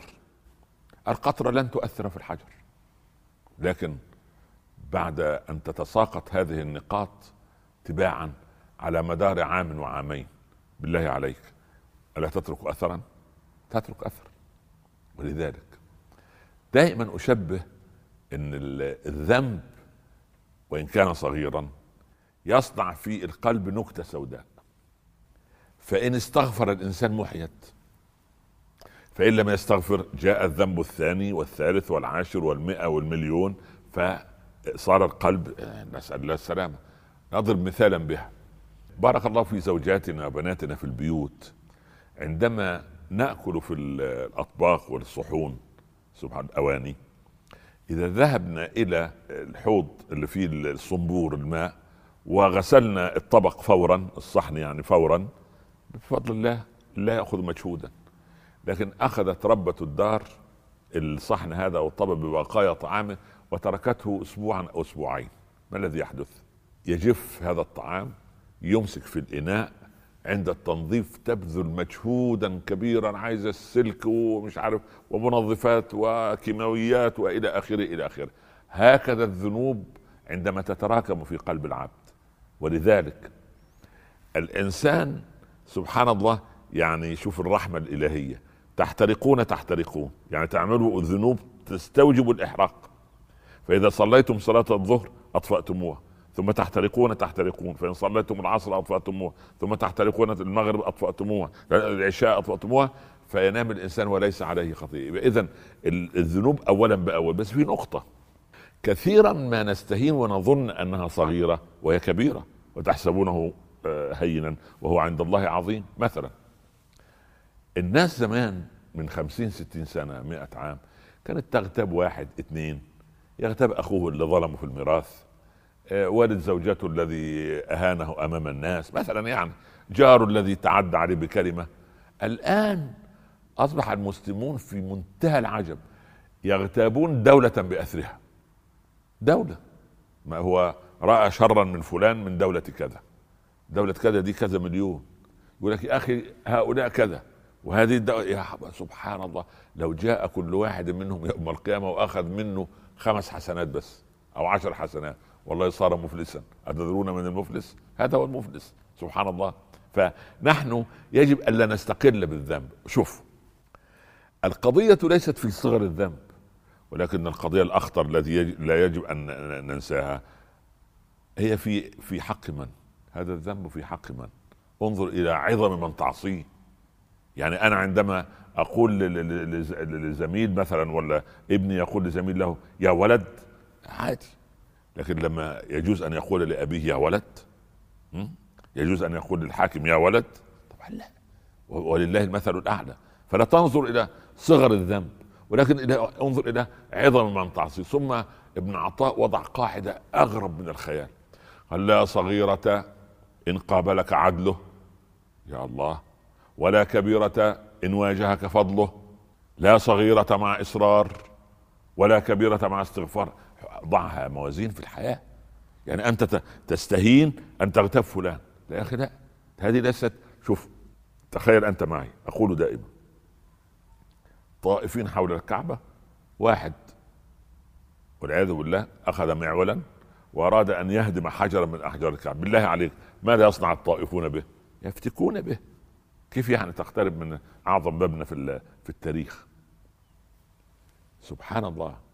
أنا إذا غتبت مسلما صار أسوأ عند الله من هدم الكعبة. ليه؟ لو وضع شرف البيت وقدره في كفه وحرمة المؤمن لو وضعت حرمة البيت في كفة وحرمة المؤمن في كفة لرجحت حرمة المؤمن. قال ابن عمر يا كعبة الرحمن ما أبهاك وما أجملك وما أعظم حرمتك عند الله لكن حرمة المؤمن عند الله أعظم من حرمتك. فالإنسان أنا ب... ب... لما أغتاب إنسان بهدمه فلا تظن أن هذه صغيرة دي كبيرة. فالإنسان لا يقع في فتنة أن هذه صغيرة وأن الأمر أبسط من هذا. نسأل الله سبحانه وتعالى أن يتوب علينا وعليكم وألا نستهين بالذنوب. والسلام عليكم ورحمة الله تعالى وبركاته. أحمد الله رب العالمين وصلاة وسلاما على الحبيب المصطفى صلى الله عليه وسلم. ثم أما بعد.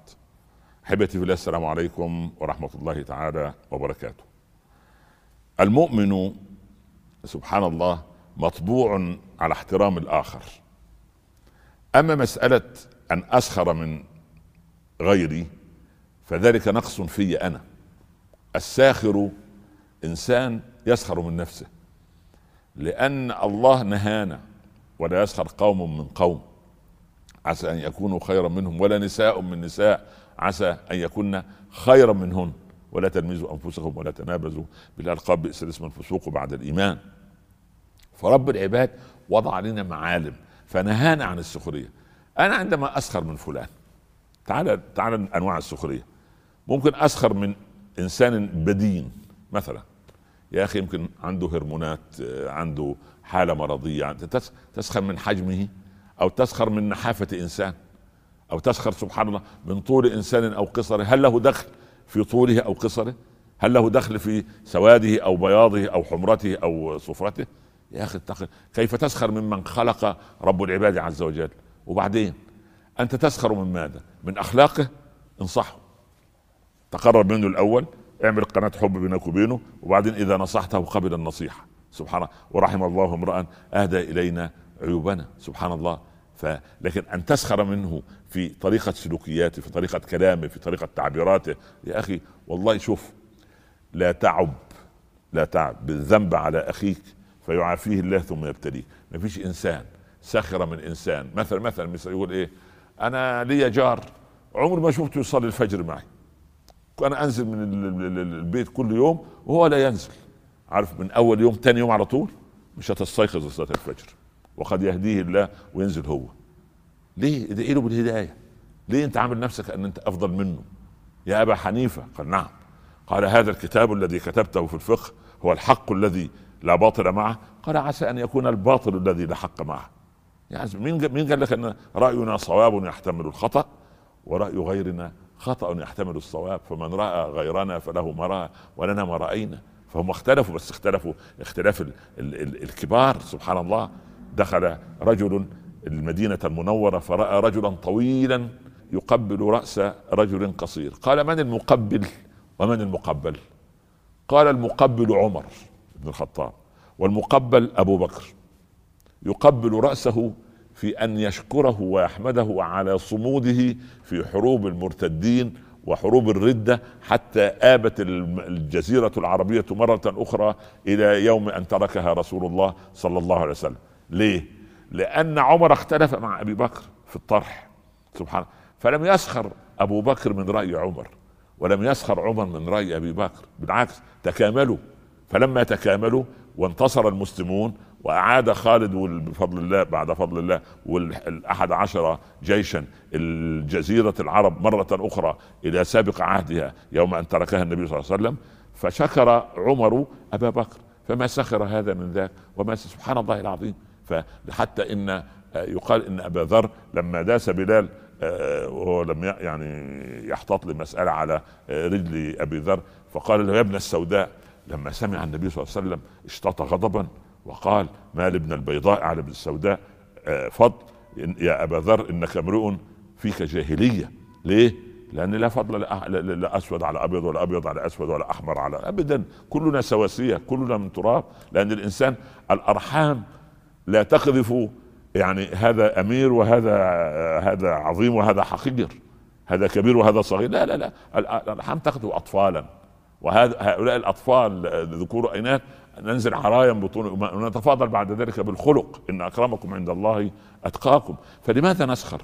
لماذا أنت تسخر من زوجتك عندما تراها بعد أن ولدت الولد الأول والثالث والخامس؟ مم.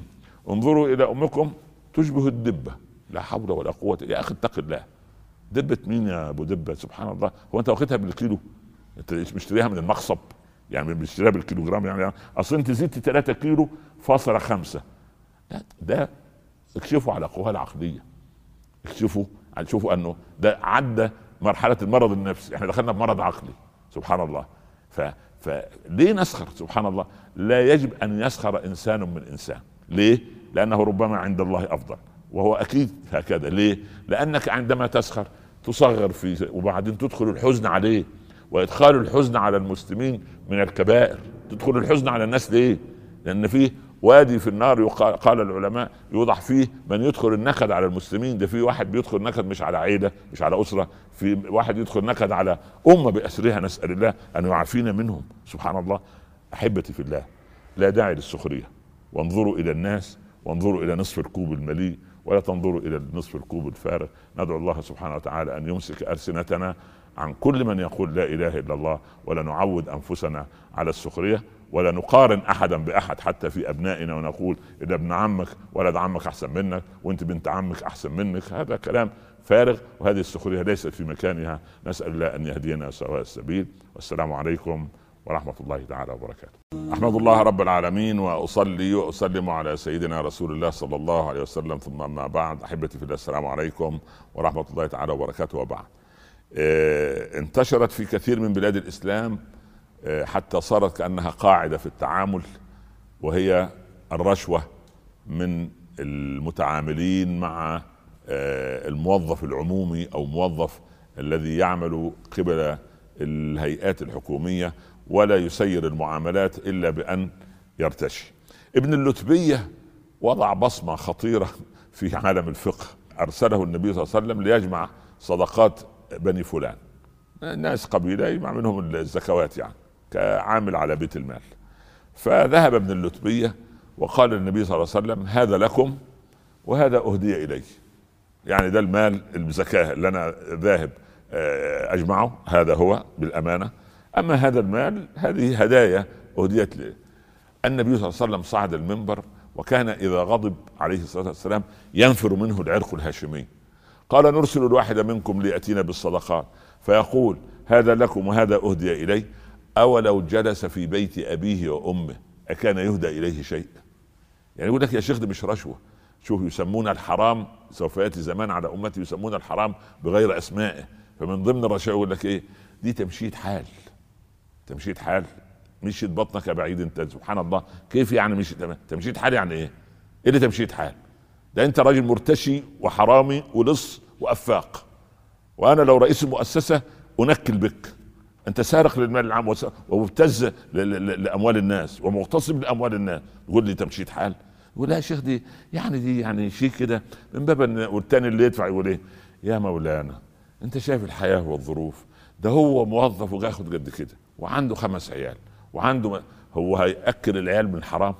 الله هو أنت مفكر إن العيال لما يأكلوا من الحرام؟ سبحان ما هو سبحان الله هو ده بياخد رشوة؟ ابنه فشل في المدرسة هيديله درس خصوصي. ياخد الرشوه منك يدفعها للمدرس الخصوصي حرام يروح في حرام يروح لحرامي ثالث سبحان الله. يعني إحنا بقينا مجموعة لصوص. لا والله. لازم نتقي الله. الله. إحنا نع...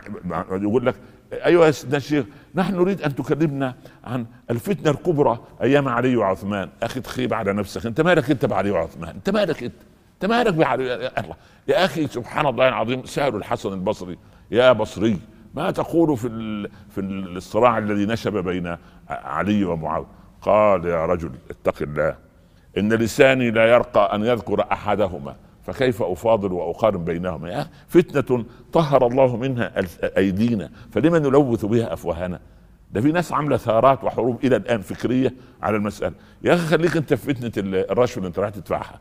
اتق الله شوف. تسيير المعاملة وإنهاؤها رزق من الله. والرزق من الله يأتي ليس عن طريق الحرام ولكن عن طريق الحلال. إنما عند الله يطلب بطاعته ولا يطلب بمعصيته فإذا استبطأ أحدكم رزق الله عليه فلا فلا يستعجلنه بمعصية الله. إني أريد أن أهمس في أذن الأخ الذي يجلس أمامي أمام الشاشة الآن ويشاهد هذه الحلقة. وتكون يده قد طالت أو استمرأت أو تعودت على الرشوة واستمرأها اتعود عليها. وشعر إن ده جزء من دخله. يعني هو بيحسب كده أنا باخد 500 وفي 1500 بتجيني كده يقول لك من باب الله الله لا يعطيك حرام يا أخي. ده أنت اللي فتحت باب الحرام. أنت اللي كسبت لها ما كسبت وعليها ما اكتسبت. أنا أقول لك شيء لو صبر اللص ولم يسرق المال والله بعقد الهاء. سوف يأتيه هذا المال حلالا. ولكن سواء لص صغير أو لص كبير فئران أو قطة سمان. كله. كيف يعني؟ سيدنا علي دخل المسجد فوجد صبي يمسك يعني واقف أمام المسجد. قال يا أمير المؤمنين أمسك لك لجام حصانك؟ قلت له خلاص يا ابني امسك لجام الحصان. دخل سيدنا علي صلى وخرج لقي الولد سرق اللجام ساب الحصان من غير إيه؟ من غير لجام ف سيدنا علي وهو خارج المسجد وضع إيده في جيبه وجد درهمين. قال نعطيهم للإيه؟ للولد هذا. فلما يجي الحصان من غير لجام قال للحسن يا بني اذهب إلى السوق واشتري لنا لجاما. راح سيدنا الحسن الله يرضى عنه وعن أبيه وعن أخيه وعن آل البيت راح السوق لقي الولد بيبيع اللجام بدرهمين. فبكى علي وقال لو صبر لأخذهما حلالا. ما أنا كنت هديهم له بس حلال سبحان الله. وهذا الذي خطف يركب دابة خطف عمامة من فوق راس أحد العلماء في الكوفة. فجرى وراه العالم فركض. قال أنا وهبتها لك قل قبلت قل قبلت عشان يحول الخطف لا أنا مش هقول لك يا مرتشي إحنا مدينك دي هبة. لا مش هبة. أنت لص ويجب أن تتوب ويجب أن تعلم أن المال الذي تمد يدك إليه حرام وأن اللحم, اللحم الذي نبت من سحت النار أولى به فثق تماما ثق تماما. أن رب العباد لن يبارك لك وأولادك يطلعوا عاقين وبناتك يطلعوا متمردات وزوجتك تخليك تشوف مش النجوم في عز الظهر توديك عند النجوم عند النجوم. فاتق الله توب عن الرشوة وإياك وفتنة الرشوة. ربنا يهدينا جميعا إن شاء الله. السلام عليكم ورحمة الله. أحمد الله رب العالمين وصلاة وسلاما على الحبيب المصطفى صلى الله عليه وسلم. ثم أما بعد أحبتي في الله السلام عليكم ورحمة الله تعالى وبركاته. وبعد نحن نتقلب ظهرا لبطن في نعم الله عز وجل. وقال عز وجل وإن تعدوا نعمة الله لا تحصوها. لم يقل رب العباد وإن تعدوا نعم الله. لا نعمة الله. أي نعمة من النعم؟ بديلها لا يوجد. شوف ضرس بسيط. لو خلعوا الدكتور عشان يضع لك ضرس بنفس المستوى بنفس اللون بنفس مش عارف إيه شوف شوف أنت عندك 32 سن وضرس سبحان الله ونام شوف البدائل إيه؟ الكبد اللي ربنا رزق العبد به. لو أن بديل له سبحان الله عن بيت من ثلاث طوابق يتصل بك يبقى متوصل بك عشان يقوم بدور الكبد. يا الله. الكلى يعني أي نعمة الصحة نعمة سبحان الله العظيم. الإنسان يا الله فيه ناس لا تنام إلا بمهدئات. النوم ده نعمة سبحان الله. لكن الفتنة التي نريد الحديث عنها استمراء النعمة. يعني إيه استمراء النعمة؟ أبناؤنا ولدوا في أمن فيظن الأمن ده مستمر. أبناؤنا وجدوا لما كبروا دخلوا المدارس المتميزة ودفع الأب والأم أموالا طائلة فشعر أن دي ليست نعمة وإنما أمر طبيعي أن يعلمهم. هو يقول الولد هكذا يعني. فالخير اللي إحنا نتقلب فيه سبحان من أموال وصحة و ظننا أنها لازمة أو يعني مصاحبة لنا إلى الأبد لا بالعكس ليه؟ ماذا صنع أصحاب الجنة؟ ثلاث إخوة بيجدوا أن أباهم رجل كريم ولما يجي آه، يجمع الفواكه بتاع الحديقة يجمع الفقراء بتاع القرية أو المدينة ويأتون فهؤلاء الثلاثة في طبعهم البخل قالوا يعني ألا يدخلنها اليوم عليكم مسكين. يا الله. سورة نون. فراحوا بالليل عشان يجمعوا ويجزوا المحصول أو الفواكه التي على الأشجار قبل أن يستيقظ الفقراء. سبحان الله. وغدوا على حرد قادرين. يعني على حرد. يعني على مكر ودهاء ولف ودوران. سبحان الله. فلما ذهبوا إلى البستان وجدوا أن البستان عبارة عن أعمدة محترقة من أفرع الشجر أو جذوع الشجر وليس هناك ثمرة واحدة على فروعها. ظنوا أنهم ضلوا الطريق وظنوا أنهم ليست هذا ليس هذا بستانهم. سبحان الله. قال ربنا فطاف عليها طائف من ربك فأصبحت كالصريم. يا الله. فقلبوا ظهر الكهف خلاص الندم جاء الصحوة جاءت. لكن بعد فوات الأوان. فأنت عندما تستمرئ النعمة يحدث مصيبتين. المصيبة الأولى النعمة تحتاج إلى شكر. النعمة تحتاج إلى شكر. فإن شكرتها زادت. فإذا نسيت شكر النعمة الزيادة لم تحدث وقد يحذف الله النعمة سبحان الله. كم من بلد وكم من مدن وكم من قرى كانت آمنة مطمئنة وكان يأتيها رزقها رغدا من كل مكان. فماذا حدث لما كفرت بأنعم الله الله أذاقها لباس الجوع والخوف يا الله. مش الجوع بس الخوف. خلى خلاهم مرعوبين عايشين في رعب. يقول لك آه ده السنوات القادمة لن نجد الماء آه عشان الناس تشرب. يا عم الله يرضى عليك. الماء مكفول بالحياة والله سبحانه وتعالى عندما يأتي يعني نهاية الكون هذا خلاص انتهت القضية. أما إذا الكون موجود والإنسان موجود فالله قد كفل له رزقه. وما من دابة في الأرض إلا على الله رزقها ويعلم مستقرها ومستودعها. كلهم في كتاب مبين. الله سبحانه وتعالى يعني كفل الأرزاق للعباد وعمل توازن في الكون. فأنت القلق اللي عندك أنت بس لا تستمرئ النعمة. يعني لا تتعود على وجودها. ولذلك أهل العلماء المنطق يقولوا أو علماء الاجتماع أجمل عادة ألا يكون لك عادة. هو متعود دايما أنه لازم يشرب القهوة الصباح أو الشاي الصباح. فإذا لم يستطع أو إذا لم يشرب صار مزاجه معكرا وذهب إلى العمل ويعني والعياذ بالله يعني علاوة على مشاكله مع زوجته وأولاده راح العمل يعمل مشاكل مع الموظفين الذين يعملون معه أو تحت يده. عشان إيه؟ كأس من الشاي فاته أو والعياذ بالله ربنا يتوب على الكل يكون واحد مدخن مثلا متعود على التدخين وبعدين يربط أشياء بأشياء. لك فنجان القهوة مع السيجارة من الذي صنع هذا؟ أنت الذي صنعت. وتظنها نعم. لا دي نقم مش نعم. فشوف النعمة لا تستمرئها. يعني إيه لا تستمرئها؟ لا تظن أنها باقية وإنما هي تبقى بإيه؟ النعمة كالدابة. تقيد عندك بقيد الشكر. فإن شكرت زادت. ولئن شكرتم لازيدنكم. ويقول ربنا وقليل من عبادي الشكور. وسيدنا سليمان لما لقى العرش مستقرا عنده لا قال ده أنا أصل أنا نبي ابن نبي وملك ابن ملك وملياردير ابن ملياردير. أبويا داوود اللي الانا لا وإنما قال ذلك هذا من فضل ربي ليبلوني أشكر أم أكفر. شوف المؤمن عشان يشوف أنا هشكر النعمة دي ولا هكفر بها؟ فاستمراء النعم يزيلها. نسأل الله أن يوقظنا في وجود النعم لأن المؤمن يعرف النعمة في وجودها لا عند زوالها أدام الله علينا وعليكم نعمة وجعلنا وإياكم من الشاكرين والسلام عليكم ورحمة الله تعالى وبركاته. أحمد الله رب العالمين وأصلي وأسلم على الحبيب المصطفى صلى الله عليه وسلم ثم أما بعد أحبتي في الله السلام عليكم ورحمة الله تعالى وبركاته وبعد. ضعف اليقين مرض كبير وفتنة عظمى. كيف يعني ضعف اليقين؟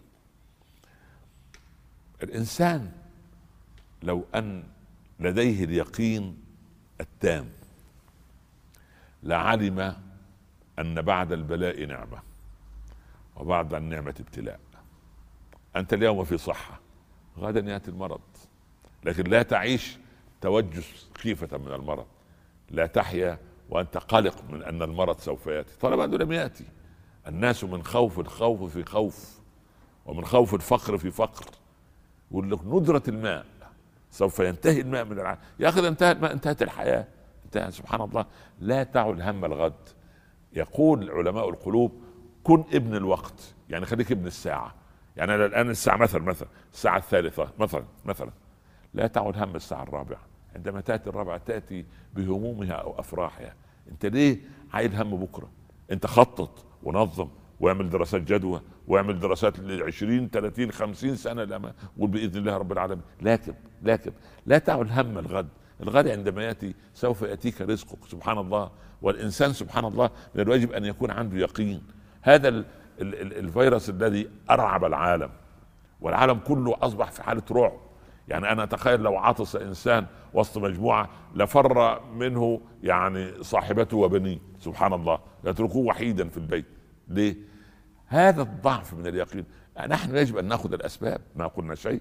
يجب أن سبحان الله العظيم نتخذ الأسباب. هذا شيء من دين الله سبحانه وتعالى. لكن أن يضعف اليقين فيخاف الناس ويصير في حالة رعب وتتوقف الحياة. والإنسان يشعر أنه يا أخي سبحان الله العظيم هل الإنسان يموت بفيروس أم يموت بقضاء الله؟ الإجابة عندك. الإنسان يموت بقضاء الله وقدره.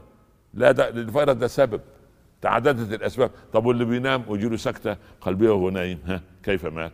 والملاكم اللي على الحلبة وفي قوته ويتوقف قلبه. لاعب الكرة اللي قاعد سبحان الله 90 دقيقة رايح جاي وفجأة تتوقف الضربات عن ويقضي نحبه. من الذي امن الطفل الصغير الذي في في في, في كامل صحته أو الصبي سبحانه ما الذي أماته؟ قضية. الإنسان يموت. يعني يقول لك أصل لو لم يعبر الطريق لما دهمته السيارة. والله لو لم تتهم السيارة لمات. نفس القضية. بس ده سبب. هذا سبب. الله يقول لك أصل فلان كبير السن. طب وصغير السن. ليس كبر السن مقربا ملك الموت منه. وليس صغر السن مبعدا ملك الموت عنه. ليس المريض مقربا ملك الموت منه. وليس الصحيح مبعدا ابدا. القضية أن الأسباب عند الله عز وجل. أنت من الواجب أن تركز أن يكون لديك اليقين في الله سبحانه وتعالى هذا اليقين يرتفع. ألا تخاف إلا من الله وأن تتوكل على الله وأن يكون عندك صدق اليقين صدق التوكل. عندئذ تجني راحة البال تجني انشراح الصدر تجني الرضا. طالما أنك لست بظالم لأن الظالم لا أمان له لا أمن له. يعني فمن أحق بالأمن؟ يقول رب العباد سبحانه الذين آمنوا ولم يلبسوا إيمانهم بظلم أولئك لهم الامن هم الوحيد الذي يأمن الذي لم يظلم. لم يظلم روحه ولم يظلم غيره. فظالم لنفسه ظالم نفسه ده مشكلة. أو يظلم غيره من ظلم نملة أو من ظلم أمة. كلاهما في حالة من من القلق لا ينام. وإن نام يبقى ضميره أصلا ولا قلب له. أنا أقول طالما أنت عندك يقين في الله أن الله هو الذي خلقك وأن لك عمر ولك رزق فهذا مضمون عند الله سبحانه. ما أكمل عبد مئة وعشرين يوما في بطن أمه إلا كتب الله عمره ورزقه. ينزل يتسع الرزق يضيق الرزق. سبحان الله يحدث هذا يحدث هذا. لك موعد سوف تموت فيه ولك موعد سوف ترزق فيه. لا رزق يصل إليك ولا رزقك يصل إليك. كل عبد مرزوق من عند الله سبحانه وتعالى. المهم اسأل الله البركة في الرزق وأن يكون حلالا. اجعل يقينك بالله. فإذا جعلت يقينك بالله صرت قويا. والمؤمن القوي هو المؤمن الذي يقينه بربه لأن عزه بالله وعز الله ثابت ولا يتغير. وانت أنت قوي بالله سبحانه وتعالى اجعل يقينك بالله سبحانه وتعالى. تكن مؤمنا قويا. والسلام عليكم ورحمة الله تعالى وبركاته. أحمد الله رب العالمين وأصلي وأسلم على سيدنا رسول الله صلى الله عليه وسلم. ثم أما بعد. أحبتي في الله السلام عليكم ورحمة الله تعالى وبركاته وبعد. الفتن كثيرة محيطة بالمسلمين من كل حدب وصوب ويجب على المسلم أن يتيقظ وأن ينتبه إلى هذه الفتن أن يتعثر فيها أو أن يدخل في ربوعها. فتنة الحلقة هذه نتحدث عن فتنة الولد الأبناء. الأبناء فلذات أكبادنا. قال سيدنا معاوية للبصري يا أبا بحر صف لنا أبناءنا. قال هم فلذات أكبادنا يا أمير المؤمنين. افلذات أكبادنا تمشي على الأرض. إن هبت الريح على أحدهم استعصت عيناي على الغمض. ف... فلذات الأكباد يبدو أننا في كثير من البيوت نسيء أو آه، نضرهم من حيث نريد أن ننفعهم يعني جل المسلمين الآن آباء وأمهات يريد للولد آه، مدرسة متميزة ملابس آه، متميزة حتى يكون أمام أقرانه متباهيا بها جامعة متميزة إذا كان يعني من آه، يسر الله له وفتح الله له باب مال ينفق عليه الآلاف المؤلفة وينسى الإطار الأساسي الذي يجب أن يربيه عليه أن يكون هو كأب قدوة له وأن تكون أمه أيضا قدوة له ولها وللبنت يعني وأن يحببهم في دين الله عز وجل لا بالأوامر ولا بالعصبية ولا برفع الصوت ولا بالأشياء الغير مفهومة ولكن بقدوة حسنة في التعامل في صغير الأمر وكبيره. فللأسف الشديد الولد عندما يكبر ويتخرج ويصير له بيت سبحان الله. وهذا البيت أيضا هو الذي أتى به أبوه ويزوجه من من ماله الخاص الأب يعني وينفق على أولاده بعد ذلك على الأحفاد يعني. وتبدأ الدورة دواليك سبحان الله العظيم.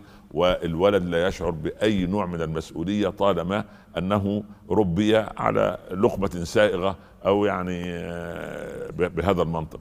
الولد يوم القيامة والبنت لن يسألني ابدا أو لن يعاتبني كأب انني ما ألحقت بجامعة اوكسفورد ولا جامعة هايدلبرغ ولا أخذ كورس آه، آه، في كذا وكذا في جامعة هارفارد أو في الجامعات المتميزة في العالم. لا الولد سوف يعاتبني أنني لم أحببه في الصلاة أنني لم أربطه بدين الله لم أجعله عنصرا فاعلا في عالم الإسلام.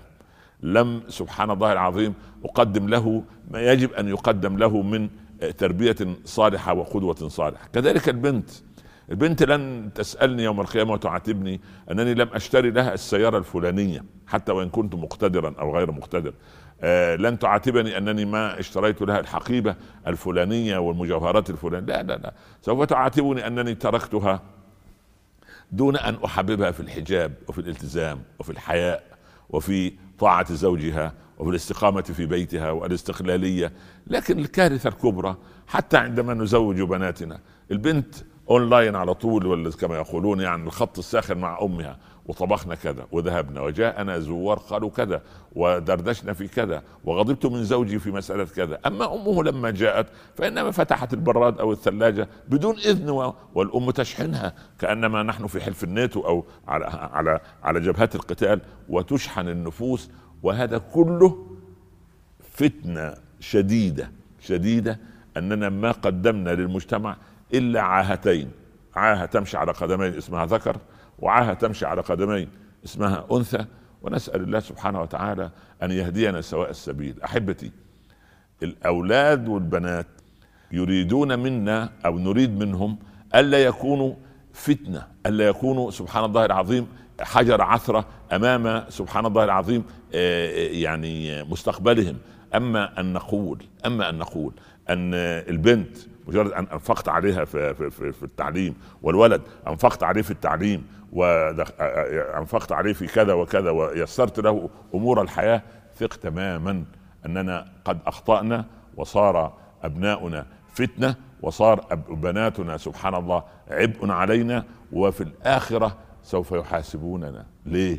لأن يعاتبون عتاب شديد. لن يعاتبني على أمر دنيوي. يعاتبني على أن ما ربطتهم بالآخرة ما أعددتهم صالحين ما أنشأتهم على كتاب وسنة. الكارثة الكبرى ألحق أن ألحقهم بمدرسة أجنبية تتكلم لغة غير لغتنا. انقطعت صلته تماما بكتاب الله عز وجل. انقطعت صلته تماما سبحان الله بحديث النبي صلى الله عليه وسلم. لأنه لا يفهم العربية. واحد ولد عربي في بيت عربي بيت مسلم أبوه عربي وأمه عربية عرب أقحاح والولد يتكلم برطانة أعجمية. يا إخواننا والله هذه كارثة كبرى يجب أن نحتاط لها. ويجب أن نراعيها مراعاة تامة ويجب أن لا يكون أبناؤنا نحن لا نكون عبئا عليهم ولا يكونوا أيضا عبء علينا وإنما وجدوا في الحياة كي نكون سببا في دخولهم الجنة وهم أيضا يجب أن يكونوا سببا في دخولنا الجنة. أحبتي في الله هدى الله أبناءنا وبناتنا إلى ما يحبه ويرضاه وهدانا كآباء وأمهات وأرشدنا إلى الطريق القويم كي نسترجع مرة أخرى العبادله الأربعة. وأسماء بنت أبي بكر ونسيبة بنت كعب والصالحين والصالحات من أجدادنا وجداتنا من الصحابة الغر الميامين. ندعو الله لهم أن يقيهم شياطين الإنس والجن ويوفقهم وإيانا لما يحب ويرضى. والسلام عليكم ورحمة الله تعالى وبركاته. أحمد الله رب العالمين وصلاة وسلاما على رسوله صلى الله عليه وسلم. ثم ما بعد. أحبتي السلام عليكم ورحمة الله تعالى وبركاته. في مجتمعاتنا بالذات العربية والإسلامية يكره الناس البخيل. البخيل لا أحد يحبه. لا الرجل ولا المرأة ولا الصغير ولا الكبير ولا العالم ولا الجاهل ولا عوام الناس لا يحبون البخيل. فالبخيل والعياذ بالله مبغوض من الناس كلهم. في هناك من هو أشد من البخيل الشحيح. إنما الشح أهلك أهله ومن يوق شح نفسه. يعني اذا الوقايه من الشح إنما هي إنما هو عطاء إلهي. الله سبحانه وتعالى يقي بعض الناس مسألة البخل والشح. البخيل هذه كارثة كارثة والشحيح كارثة. اللي عنده شح ده عنده شح عاطفي شح أخلاقي آه، جامد آه، جاف مع الناس سبحان الله آه، ليس كريما لا يعرف الكرم إلى قلبه سبيلا بل بالعكس الإنسان كما نقول دائما الكريم قريب من الله قريب من الناس قريب من الجنة بعيد عن النار. أما الشحيح والبخيل والعياذ بالله بعيد عن الله بعيد عن الناس بعيد عن الجنة قريب من النار. الإنسان هذا الشحيح لا يشح بالمال فقط لا. ومصيبتنا أننا أحيانا نزوج بناتنا لهؤلاء الأشحة. يقول فيهم رب أشحة على الخير. يعني إيه أشحة؟ يعني وصل به البخل حد الشح حدا مبالغا فيه. فالزوج البخيل لما نزوج البنت المسكينة إلى زوج بخيل يعمل إيه؟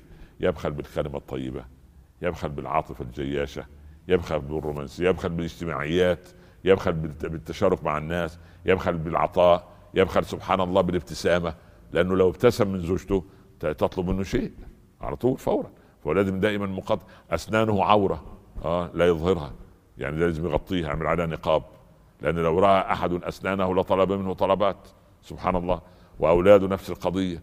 والعجيب أن البخيل الشحيح هذا يعيش عيشة الفقراء. ويحاسب إذا كان عنده مال يوم القيامة حساب الأغنياء.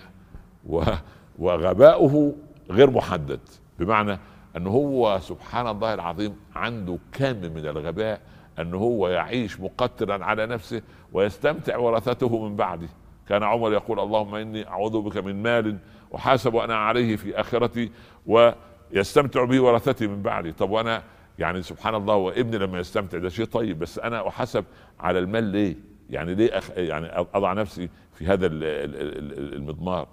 البخيل إنسان سبحان الله يعني كما يقال لو جاءه يعقوب ومعه يوسف معه قميص يوسف الممزق ويريد أن يستعير من البخيل إبرة وقد جاء يعقوب بكل الأنبياء ضمناء للبخيل أن تسترد إليه أو ترد إليه إبرته لقال مالي ومالي قميص يوسف. أنا مالي يا عم سبحان الله.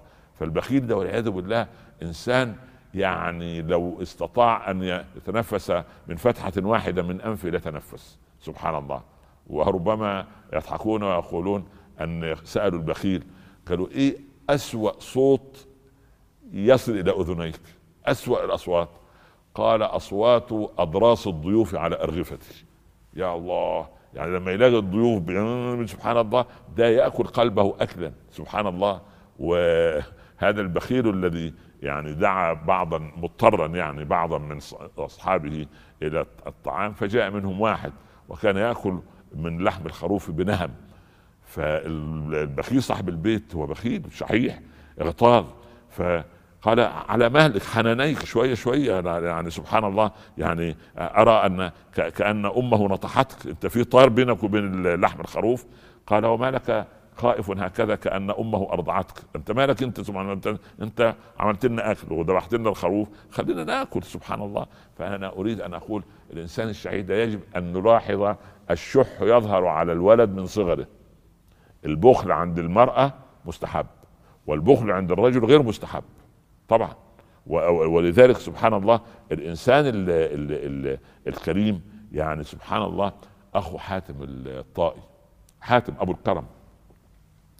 دخل يعزي أمه في وفاة أخيه حاتم. يا أماه لا تحزني سوف أكون مكان أخي حاتم.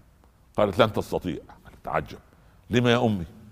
البطن واحدة والأب واحد والأم واحدة. أنا بقول لك أنا أنا أخوه وأنا ابنك. فقالت كان كنت إذا رضعت ورضع معك طفل آخر تبكي وكان حاتم إذا لم يرضع معه طفل آخر يبكي. يا الله. وكأن الكرم جينات كروموزومات دي إن إيه حمض نووي سبحان الله الخريطة الجينية. فالكرم ده قد يكون بالوراثة ثم يمل يعني ينمى كملكة. فأنت لما تجد ابنك أو بنتك تبخل على بلعبتها على أختها وهو يبخل على بلعبته ومجهود على أخيه فعالج المسألة من الصغر لأن هذا سوف نحصل على ولد بخيل في المستقبل وعلى رجل بخيل في المستقبل وعلى زوج بخيل في المستقبل. نسأل الله سبحانه وتعالى أن يبعدنا وإياكم عن الشح وأهله وأن لا يجعلنا أشحة على الخير وأن يجعلنا كرماء بما آتانا الله من فضله. إن ربي على ما يشاء قدير وصلى الله على سيدنا محمد وآله وصحبه وسلم. والسلام عليكم ورحمة الله تعالى وبركاته. أحمد الله رب العالمين وأصلي وأسلم على سيدنا رسول الله صلى الله عليه وسلم ثم أما بعد. أحبتي في الله عندما تجلس مع الصغير والكبير لا تجد إلا قليلا من الناس في حالة رضا. يعني الناس في حالة سخط.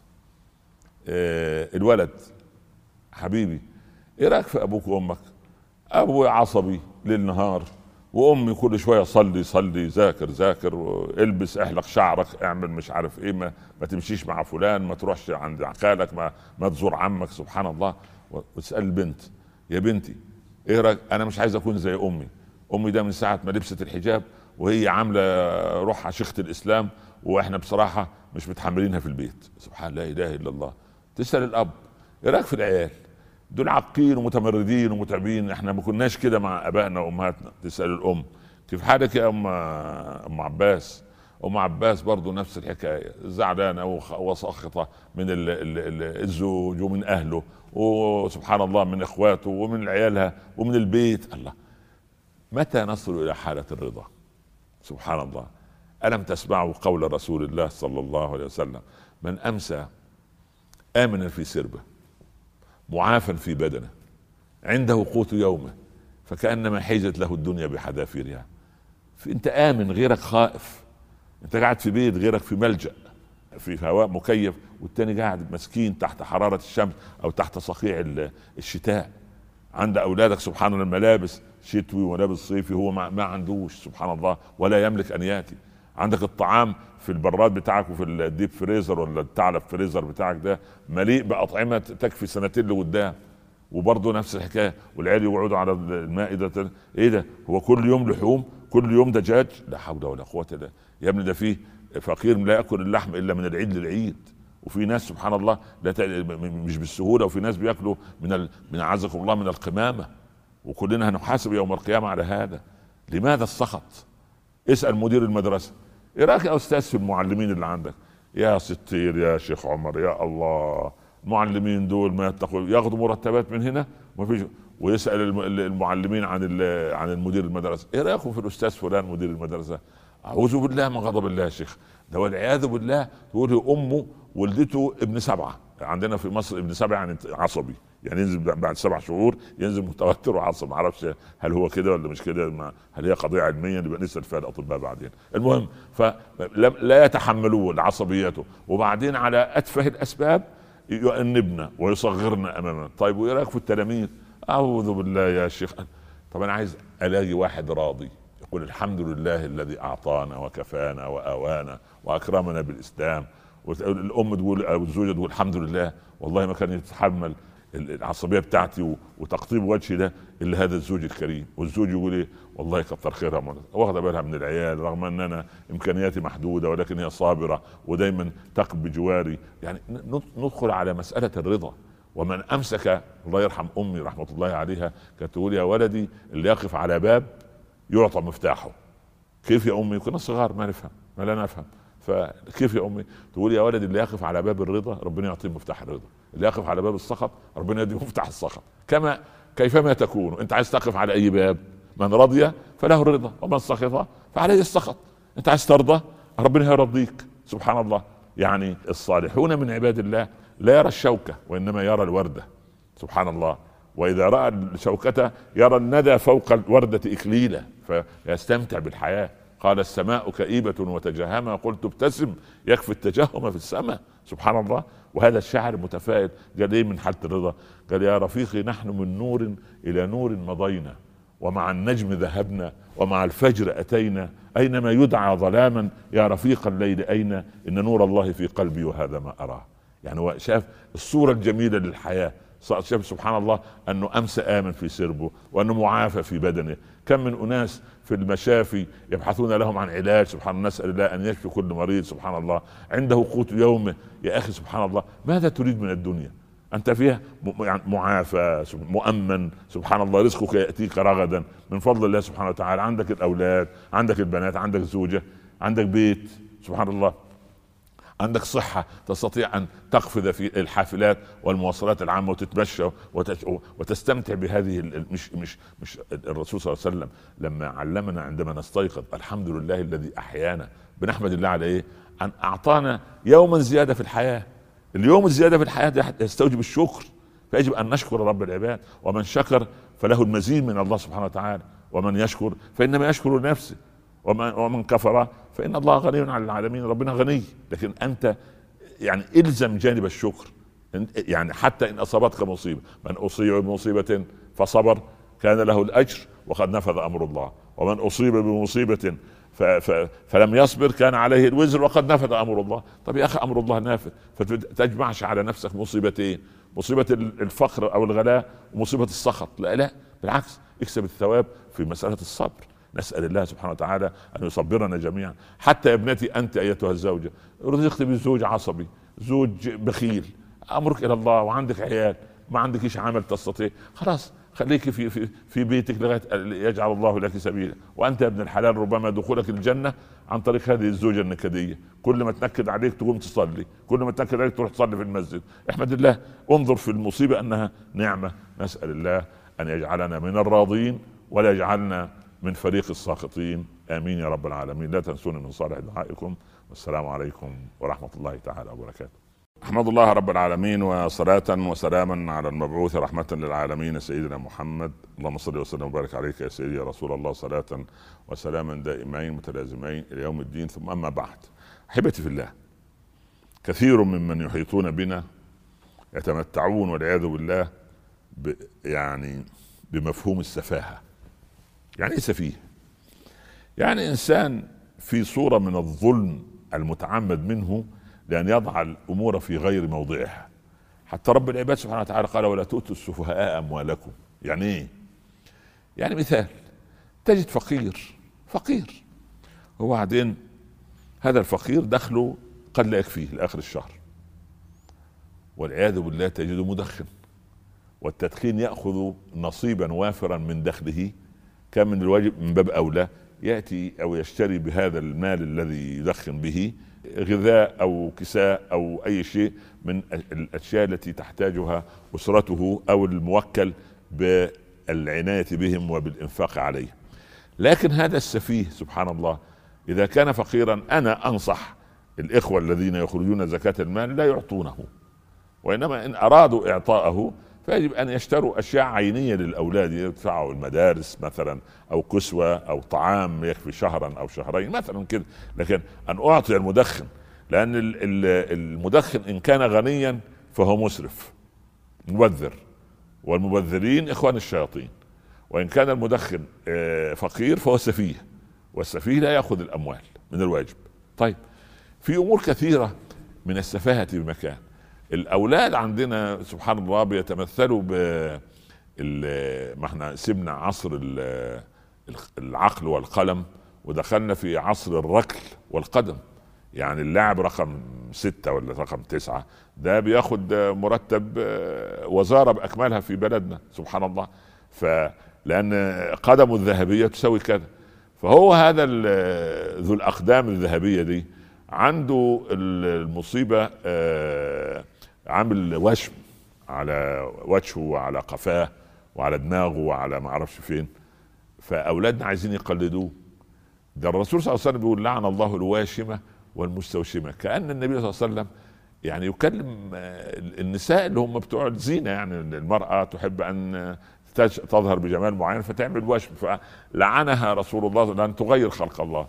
ف مش ممكن يكون الكلام لل يعني من باب اولى إذا كانت المرأة لا يجب أن تكون من الواشمات ولا المستوشمات من باب أولى أن يكون الذكور. فأولادنا يريدون ذلك. والله أخشى يوما ما أن نمشي في الصباح في الشارع نجد الولد حاطط حلق في أنفه وحلق في شفته في في في في, في فمه يعني وحلق في أذنه ونسأل الله السلامة. ما هو لو دخلوا الجحر ضب لدخلتموه خلفه. سبحان الله. فكل ما اللعيب يعمل وشم هو يعمل وشم. اللعيب يروح خابط شعره من النص وسايب له مش عارف عامل كده زي ال ال سبحان الله. كان في الستينات انتشر بين بناتنا نتيجة الأفلام أيام الأبيض والأسود.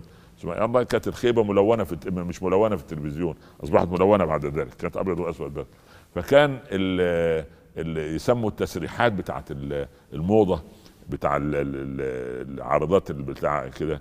يقول لك ده ديل الحصان وده كنيش وده ديل الكلب وده ديل لا حول ولا قوة إلا بالله. وبعدين ظهرت بعد كده في السبعينات اللعب بتاع العيال سلاحف مش عارف الإيه سبحان الله الترتز ولا بتاع مش عارف اللي طالعين من المجاري والمصاري لا إله إلا أنت سبحانك. والله اكتشفوا في الثمانينات كان في شركة معروفة بتعمل مساحيق آه، وجه للنساء. اكتشفوا في ضمن الخلطة صراصير مجففة ومدقوقة مصحونة مع تخيل انت صرصار قاعد عندك في البيت أو حط على وشها صراصير نسأل الله أن يعافينا. فقضية السفاهة دي قضية خطيرة. إنفاق المال في غير موضعه تبص تلاقي الأخت من دي مخها قد كده زوجها يعني آه، الله أعلم جاب المال منين راح جاب لها حقيبة يد أو ساعة متميزة وبعدين تقعد كده مع الأخوات. وتعدل الشنطة الناحية دي وتعمل الحقيبة الناحية دي. وسبحان الله عشان يروا أنها متميزة بينهن. أدعو الله سبحانه وتعالى أن يعني يعني ألا يجعل بيننا سفهاء وأن يفيقنا من هذه الغفلة التي نعيشها. نحن يجب أن ننفق أموالنا في الأماكن التي أمر الله بها وأن نتوقف عن الأشياء التي يعني يعني تدعونا إلى أن نكون سفهاء. المؤمن عاقل المؤمنون عقلاء المؤمنون بفضل الله ليسوا بسفهاء سبحان الله. وذلك قال ربنا سيقول السفهاء من الناس. يعني عندما يقول الإنسان كلاما غير معقول فهو من السفهاء الذين لا يجب يعني سبحان الله أن نستمع إليهم ويجب أن نربي أولادنا على النباهة وعلى الذكاء الاجتماعي وعلى الذكاء العاطفي وعلى طاعة الله ورسوله وعلى أن نكون لهم قدوة. أما السفاهة في أن نضيع أوقاتنا وأعمارنا وأموالنا في أمور أو لا تدخل سبحان الله في في في سبحان الله إطار العقل والعقلانية فللأسف الشديد نسأل الله سبحانه وتعالى أن يوفقنا وإياكم إلى ما يحبه ويرضاه وأن يقينا وإياكم هؤلاء السفهاء وأن يجعل عقولنا كاملة مكتملة بالكتاب والسنة السلام عليكم ورحمة الله تعالى وبركاته. أحمد الله رب العالمين وصلاة وسلاما على الحبيب المصطفى صلى الله عليه وسلم ثم أما بعد. أحبتي في الله قد يستشري أمر ما حتى سبحان الله يعني يتعود الناس عليه أنه أمر طبيعي ولكن فرضنا جدلا والعياذ بالله أن جل المسلمين والعياذ بالله نسأل الله السلام مثلا يعني استحلوا شرب الخمر. هل يصير الخمر حلالا؟ أمر طبيعي. لا. الحلال حلال في كتاب الله إلى يوم القيامة والحرام حرام في كتاب الله إلى يوم القيامة. هل إذا صار الجلوس على المقاهي والنظر يمين ويسار والتطلع إلى ما حرم الله عز وجل هل هذا يصير عادة؟ لا. الحرام حرام وإذا جلستم على الطرقات فأعطوا الطريق حقها. طيب في نقطة خطيرة أريد أن أتحدث فيها وهو أن الجنة لا يدخلها لا بخيل ولا ديوث. طيب البخيل وعرفناه خلاص. طب وهنتكلم برضو عن فتنة البخل مرة. لكن ما هي الدياثة؟ الدياثة أن ترى شرا على أهلك أو سوءا أو قبحا وتغمض عينيك عن هذا القبح. مثال. مثال. أحيانا أحضر كثيرا ما تخرج أولادنا وبناتنا في الجامعات وأدعى إلى مثل هذه اللقاءات. والأب آه، قد يقف على شاربه الصقر والشهين والبازي آه، وابنته تطلع على البتاع لتستسلم من المسؤول أو رئيس الجامعة الإجازة التي حصلت عليها بتفوق. وسبحان الله يا لولا أن الرب الجامعي يداري جسمها طبعا شعرها باين وجسده والرجل ذو الشوارب هذا الحادة أو الممتدة من المشرق إلى المغرب من كوالالمبور إلى إلى تطوان. سبحان الله. مبتسم ابتسامة بلهاء بابنته. والله أنا من الواجب أن اعزيها البقاء لله أجرك الله. بنتك عندها 20 و22 سنة وما لبست الحجاب وطالعه على البتاع وتصافح سبحان الله. وانت عامل إنك يقول لك ده أنا بنتي ب 100 راجل طب وتزوجها الراجل إزاي؟ ده يبقى تدليس في العقد. أنت بتستعبط. ففي ناس الدياثة صارت في دمها. ولذلك ولذلك الكارثة الكبرى سبحان الله أنني استقرأت عالم الحيوان. طبيعة تخصصي. قرأت في عالم الحيوان كثيرا. وجدت أن كل الحيوانات أعزكم الله تغار على إناثها ما عدا الخنزير. الخنزير هو الحيوان الوحيد الذي يجد لذة إذا وجد أنثاه مع ذكر آخر. مصيبة كارثة. سبحان الله. هل لأن إحنا خلاص موضوع الاختلاط في الجامعات أصبح أمر بسيط أو في الثانوي أو خلاص أصبحت قواعد؟ لا أصبحتش قواعد. لا تصير عند المسلمين قواعد. القواعد ما قعده الشرع. الحلال ما أحله الله عز وجل ورسوله. والحرام ما حرمه الله ورسوله. يقول لك أصل الدنيا كده أصل الدنيا لا يا أخي الدنيا إزاي؟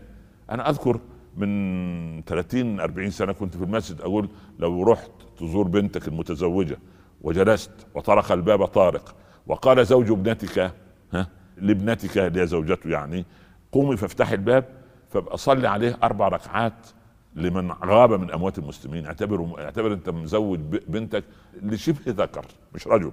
إحنا عندنا شبه ذكر وذكر وشبه رجل ورجل. قال ربنا وجاء رجل من أقصى المدينة مش ذكر من أقصى المدينة. الذكر ده بس يفرق بين أن ده لا يحمل ولا ولا ولا يلد. بس ده, ده الفرق يعني. لكن مش الذكورة هي الايه الرجولة. الرجولة. فيه رجال. فيه رجال سبحان الله. رجال فيهم الشهامة والبروءة والنخوة. الله يرضى عن عثمان ذي النورين. لما اقتحموا عليه الدار قال لنا إلا بنت الفراس وزوجته ادخلي فاحتجبي. قتلي أهون علي من أن يرى شعرك أجنبي. هذه الغيرة. سيدنا علي يدخل مرة على فاطمة رضي الله عنها يجد السواك في فمها فيقول غيرة محببة أتغيب يا عود الأراك بثغرها؟ ما خفت يا عود الأراك أراك؟ لو كنت أهلا للقتال قتلتك ما فاز مني يا سواك سواك. سبحان الله. شوف الغيرة المحمودة. سبحان الله. أما لا تغار على الحرمات هذه هذا أمر غير طبيعي. سبحان الله أمر غير طبيعي. في لما انهار الاتحاد السوفيتي وفي حديقة حيوان موسكو ذهب اثنين من الروس آه، يشاهدوا وبعدين دخل عند قفص أعزكم الله النمور. فالنمر يعني رابط جنب الأليفة بتاعته الأنثى النمرة النمرة. فقال له أعطيك 100 روبل وتضع يدك على رأس النمرة. قال له طبعا 100 روبل مرة واحدة خلاص. وضع يده على رأس النمره النمر أكل يد الرجل. النمر. غار والله عليك لو أنت مربي حمام أو عندك حمام. اتفرج على لو حد اقترب من أنثى الحمامة يعني كيف الذكر يعني. يا أخي لازم تكون عندنا غيرة محمودة وإن الله يغار ومن أجل غيرة الله حرم الله الفواحش ما ظهر منها وما بطن والرسول كان يقول إن سعد لرجل غيور وأنا أغير منه والله أغير مني. فسبحان الله الإنسان اللي ما عندوش غيرة وعنده هذا الشعور بالدياثة نسأل الله السلامة. إحنا الحمد لله ربنا عافانا من أكل اللحوم التي تسبب الدياثة فخل إحنا مش لا نقول الغيرة المذمومة والشك ده ولكن الغيرة المحمودة التي نستشعر أن أعراضنا غالية وأن يجب أن نحافظ عليها. جعل الله الإيمان في قلوبنا والسلام عليكم ورحمة الله تعالى وبركاته. أحمد الله رب العالمين وصلاة وسلاما على الحبيب المصطفى صلى الله عليه وسلم. ثم أما بعد أحبتي في الله السلام عليكم ورحمة الله تعالى وبركاته. وبعد المسلم عندما يريد أو المتمسلم ومدعي الإيمان عندما يريد أن يهرب من مسؤوليته كمؤمن وكمسلم يقول والله هذه مؤامرة الغرب علينا. هذه يعني طب يا عم أنت ليه تضيع وقتك أمام التلفزيون؟ يقول لك هذه مؤامرة الغرب. هو الغرب جه وفتح لك التلفزيون وظبط لك القناة وجاب لك الفيلم من أوله. يا رجل اتق الله. هذه مؤامرة طب وأولادك ليه ما لا يصلون؟ مؤامرة الغرب علينا وزوجتك ليه ما تتحجبش ولا بنتك؟ مؤامرة يا عم سبحان الله أنت تريد للأسف شماعة تريد أن تهرب وتريد أن تكون إنسانا سلبيا. والمؤمن إنسان إيجابي والسلبية لا تلد ولا تأتي بإنسان قائد ناجح ولا يقود مسؤولية. سيدنا موسى لما خرج من مصر ما الذي رآه؟ رأى أمة من الناس يسقون ورأى من دونهم امرأتين. شوف انظر إلى القرآن من دونهم يعني إيه؟ تحت أقل أقل سبحان الله. تذودان تذودان يعني إيه؟ يعني تدفعان القطيع حتى لا يختلط بقطيع القوم. قال ما خطبكما؟ الشهامة تحركت النخوة تحركت المروءة تحركت في قلب الكريم. ما خطبكما؟ قالتا لا نسقي حتى يصدر الرعاء. يعني لا نختلط بالرجال. وأبونا شيخ كبير هذه الضرورة التي ألجأتنا إلى الخروج. ماذا صنع؟ قال فسقى لهما ثم تولى إلى الظل. هذا إنسان إيجابي يقول لك إيه؟ والله هذه مؤامرة كونية. عليكم كامرأتين ضعيفتين. هذه مؤامرة أنا أعمل لكم إيه؟ أنتم عايشين في عصر المؤامرة والقوم ما رضيوش يسقوا القطيع لا سبحان الله. سيدنا موسى كان رجلا إيجابيا. فسقى لهما سقى لهما ثم تولى إلى الظل. ليه تولى إلى الظل؟ عشان لا يحرجهما بما صنع من صنيع. مش أنت تعمل معروف واحد وتكون سبب مثلا في تولي ابنه منصب معين أو وظيفة. كل ما تقابله ها الولد مستريح في الشركة يا عم أنت خلاص شغلته. سبحان الله. ده كان أنا أذكر زمان من 30 40 سنة واحد موظف على قد حاله بيقول عايزين نجمع لموظف زميل لنا نجيب له هدية. أنا أنا يا مولانا ضعيف الامكانيات بس عايز أجيب هدية من أموالي له. يا أخي هات له بها فكل ما يقابل اخوه ده يقول له والله قمصانك مكويه ما شاء الله والله بنت لا حول ولا قوة إلا بالله. أنت تذله. فسبحان الله. نظرية المؤامرة نظرية قد يكون هناك تآمر قد يكون هناك تخطيط بس هو لا يعاب على الكاره للإسلام أن يخطط لهدم الإسلام. هو يتصور هذا. ما ربنا قال يريدون ليطفئوا نور الله بأفواه. ويأبى الله إلا أن يتم نوره. الله ولو كره الكافرون. الله هم عايزين يطفئوا نور الله. يا أخي إحنا لا نستطيع أن نطفئ مصباح صغير 10 فولت. هم عايزين يريدوا أنت لا تخف على الإسلام خاف على نفسك. أما مسألة المؤامرة انت نفسك مؤامرة ضد الإسلام. عندما لا أرى الإسلام فيك فأنت مؤامرة. عندما تفتن الناس تشوفك معايا في المسجد وتطلع تنصب على خلق الله وتاخذ ميراث إخواتك البنات ولا تتقي الله وتأكل حرام وترتشي. وسبحان الله العظيم لا إله إلا الله والعياذ بالله ليست طرفة وإنما مؤلمة. الموظف المرتشي بياخذ 100 آه، مثلا دينار أو دولار في المعاملة آه، يعني من تحت الطاولة على أساس يعني ينهي فوضعوا له كاميرا مراقبة. فخلى المعاملة 150 قالوا ليه؟ قال ما هو 150 للمراقب. لا حول ولا قوة كلها فساد في فساد. سبحان الله. إيه إيه المؤامرة في كده؟ نحن الذين نصنع هذه المؤامرات لأنفسنا. والغبي هو والغباء ده جندي من جنود الله. يسلطه الله على من يشاء. ما قال الصحابة ان إن عبد الله بن أبي بن سلول عمل علينا مؤامرة. وما قال إن أبو جهل لا. إنما هم ساروا في أرض الله وأقاموا دين الله سبحانه وتعالى. يعجبني محمد إقبال. يقول إن المؤمن الضعيف يتعلل بالقضاء والقدر والمؤمن القوي هو قضاء الله وقدره. المؤمن القوي اللي يصنع ال ال ال الإيجابيات. ده حتى في اللغة العربية جمال لغتنا. يقول لك الفاعل يجب أن يكون مرفوعا. ده, ده كعلم أكاديمي. لكن القضية في البعد الثالث إيه؟ طبعا الفاعل لازم يكون مرفوع. أمال ليه الصحابة مرفوعين ليه؟ ها؟ مرفوعين قدرا ليه؟ لأنهم فعلوا أما اللي استورد الملابس ويستورد الساعة ويستورد الكاميرا يبقى مفعول به صح ولا لا؟ يلعبوا بيه زي ما هو عايز لو لو قطعوا عننا النت في, في يوم من الأيام الصبح كده قالوا أنتوا شكلكم مش عاجبنا إحنا هنقطع عنكم النت الكابلات اللي واصلة تحت نعمل إيه إحنا إن شاء الله والله نخبط في بعض بدل ما قاعدين كل واحد عامل زي الدجاجة لغاية ما الناس جالها سبحان الله الغضاريف في الله سبحان نسال الله السلام. احبتي في الله قضية المؤامرة قد تكون موجودة لكن أتمنى ألا نكون نحن المتآمرين على دين الله. ولو أعززنا واعزنا دين الله والله رب العباد يعزنا بعزه.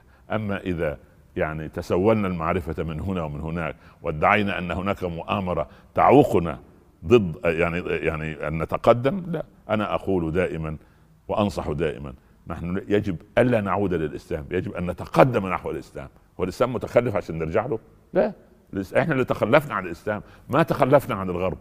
نحن تخلفنا عن الإسلام يجب أن نتقدم نحوه حتى يكرمنا الله سبحانه وتعالى ولله العزة ولرسوله وللمؤمنين. والسلام عليكم ورحمة الله تعالى. أحمد الله رب العالمين وصلاة وسلاما على سيدنا رسول الله صلى الله عليه وسلم. ثم أما بعد. أحبتي في الله السلام عليكم ورحمة الله تعالى وبركاته. وبعد. هناك فتنة كبيرة آه، تعصف بالمجتمعات. ندعو الله سبحانه وتعالى أن يجنبنا وإياكم إياها. ألا وهي فتنة الخيانة. خيانة الكلمة وخيانة الأمانة وخيانة المجالس وخيانة العشرة وخيانة المعروف وخيانة الله ورسوله وهي أصعب أنواع الخيانات. يعني لا تخون الله وتخون الرسول والعياذ بالله. يعني خيانة الله ورسوله وهي عدم تطبيق شرع الله في صغير الأمر وكبير. هذه خيانة كبيرة. هذه أكبر الخيانات. سبحان الله. الذي يعني يخون بلده في أمر ما مثلا والعياذ بالله يعني يكتشف أنه بيعمل جاسوس لدولة معادية. يرمى في جميع أنحاء العالم بتهمة الخيانة العظمى لأنه خان بلده. فما بالك هذا سمي بانه خائن أعظم أو الخيانة العظمى وهو قد خان قطعة من الأرض.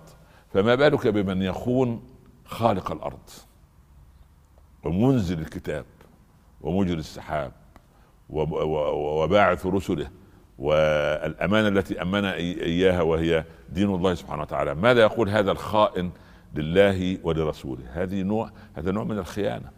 لما نعلم أبناءنا ونقول لهم يا أولادي المجالس بالأمانة. يعني إيه المجالس بالأمانة؟ يعني يا ولدي لا تجلس آه، سبحان الله في مجلس ثم تخرج من هذا المجلس لتنشر ما كان يتحدث القوم به. واحد كان منفعل واحد كان يتكلم بهذا. ليه توقع الناس بعضها من أكبر الخيانات أن يخرج الرجل أسرار بيته لأصدقائه. وأنا زوجتي متعبة وأنا زوجتي نكدية وأنا زوجتي ليست أنثى وأنا زوجتي أمها شرسة وأن آه، أمنا الغولة وأن هي جلد مائير لا حول ولا قوة إلا بالله. تلاقي أنت في ورطة سبحان الله. هذه خيانة. أيضا هي تخرج أسرار آه، بيتها أمام صديقاتها وأهلها. يقول هذا عارفين حسن ده زوجي؟ والعياذ بالله لا تغركم لا يغركم مظهره ده عامل إن هو أبو بكر. ده والعياذ بالله أبو لهب. لا حول ولا قوة إلا بالله. فإن من أكبر الخيانات أن يست... أن تسر المرأة إلى زوجها حديثا. فيصبح ليحدث به جلساءه ومن أكبر الخيانات أن يسر الرجل إلى زوجته حديثا. فتصبح لتحدث به جاراتها. لماذا سميت سمي عمل زوجة نوح وزوجة لوط خيانة وامرأة نوح وامرأة لوط إذ كانت تحت عبدين من عبادنا صالحين فخانتاهما فقيل ادخل النار مع الداخل. ما هي الخيانة؟ أخرجوا أسرار بيت النبوة بيت سيدنا نوح وبيت سيدنا لوط إلى القوم فسماها الله سبحانه وتعالى خيانة. إذا خيانة البيوت. البيوت لما تخون تصير كبيت العنكبوت وبعدين المشكلة ليست هنا. المشكلة طالما البيت الزوجية قائم خير وبركة. لما يجي يستعدوا للانفصال وحصل الانفصال والعياذ بالله رب العالمين أنا أشفق على هذه الزوجة المسكينة التي طلقت سواء بإرادتها أو بغير إرادتها.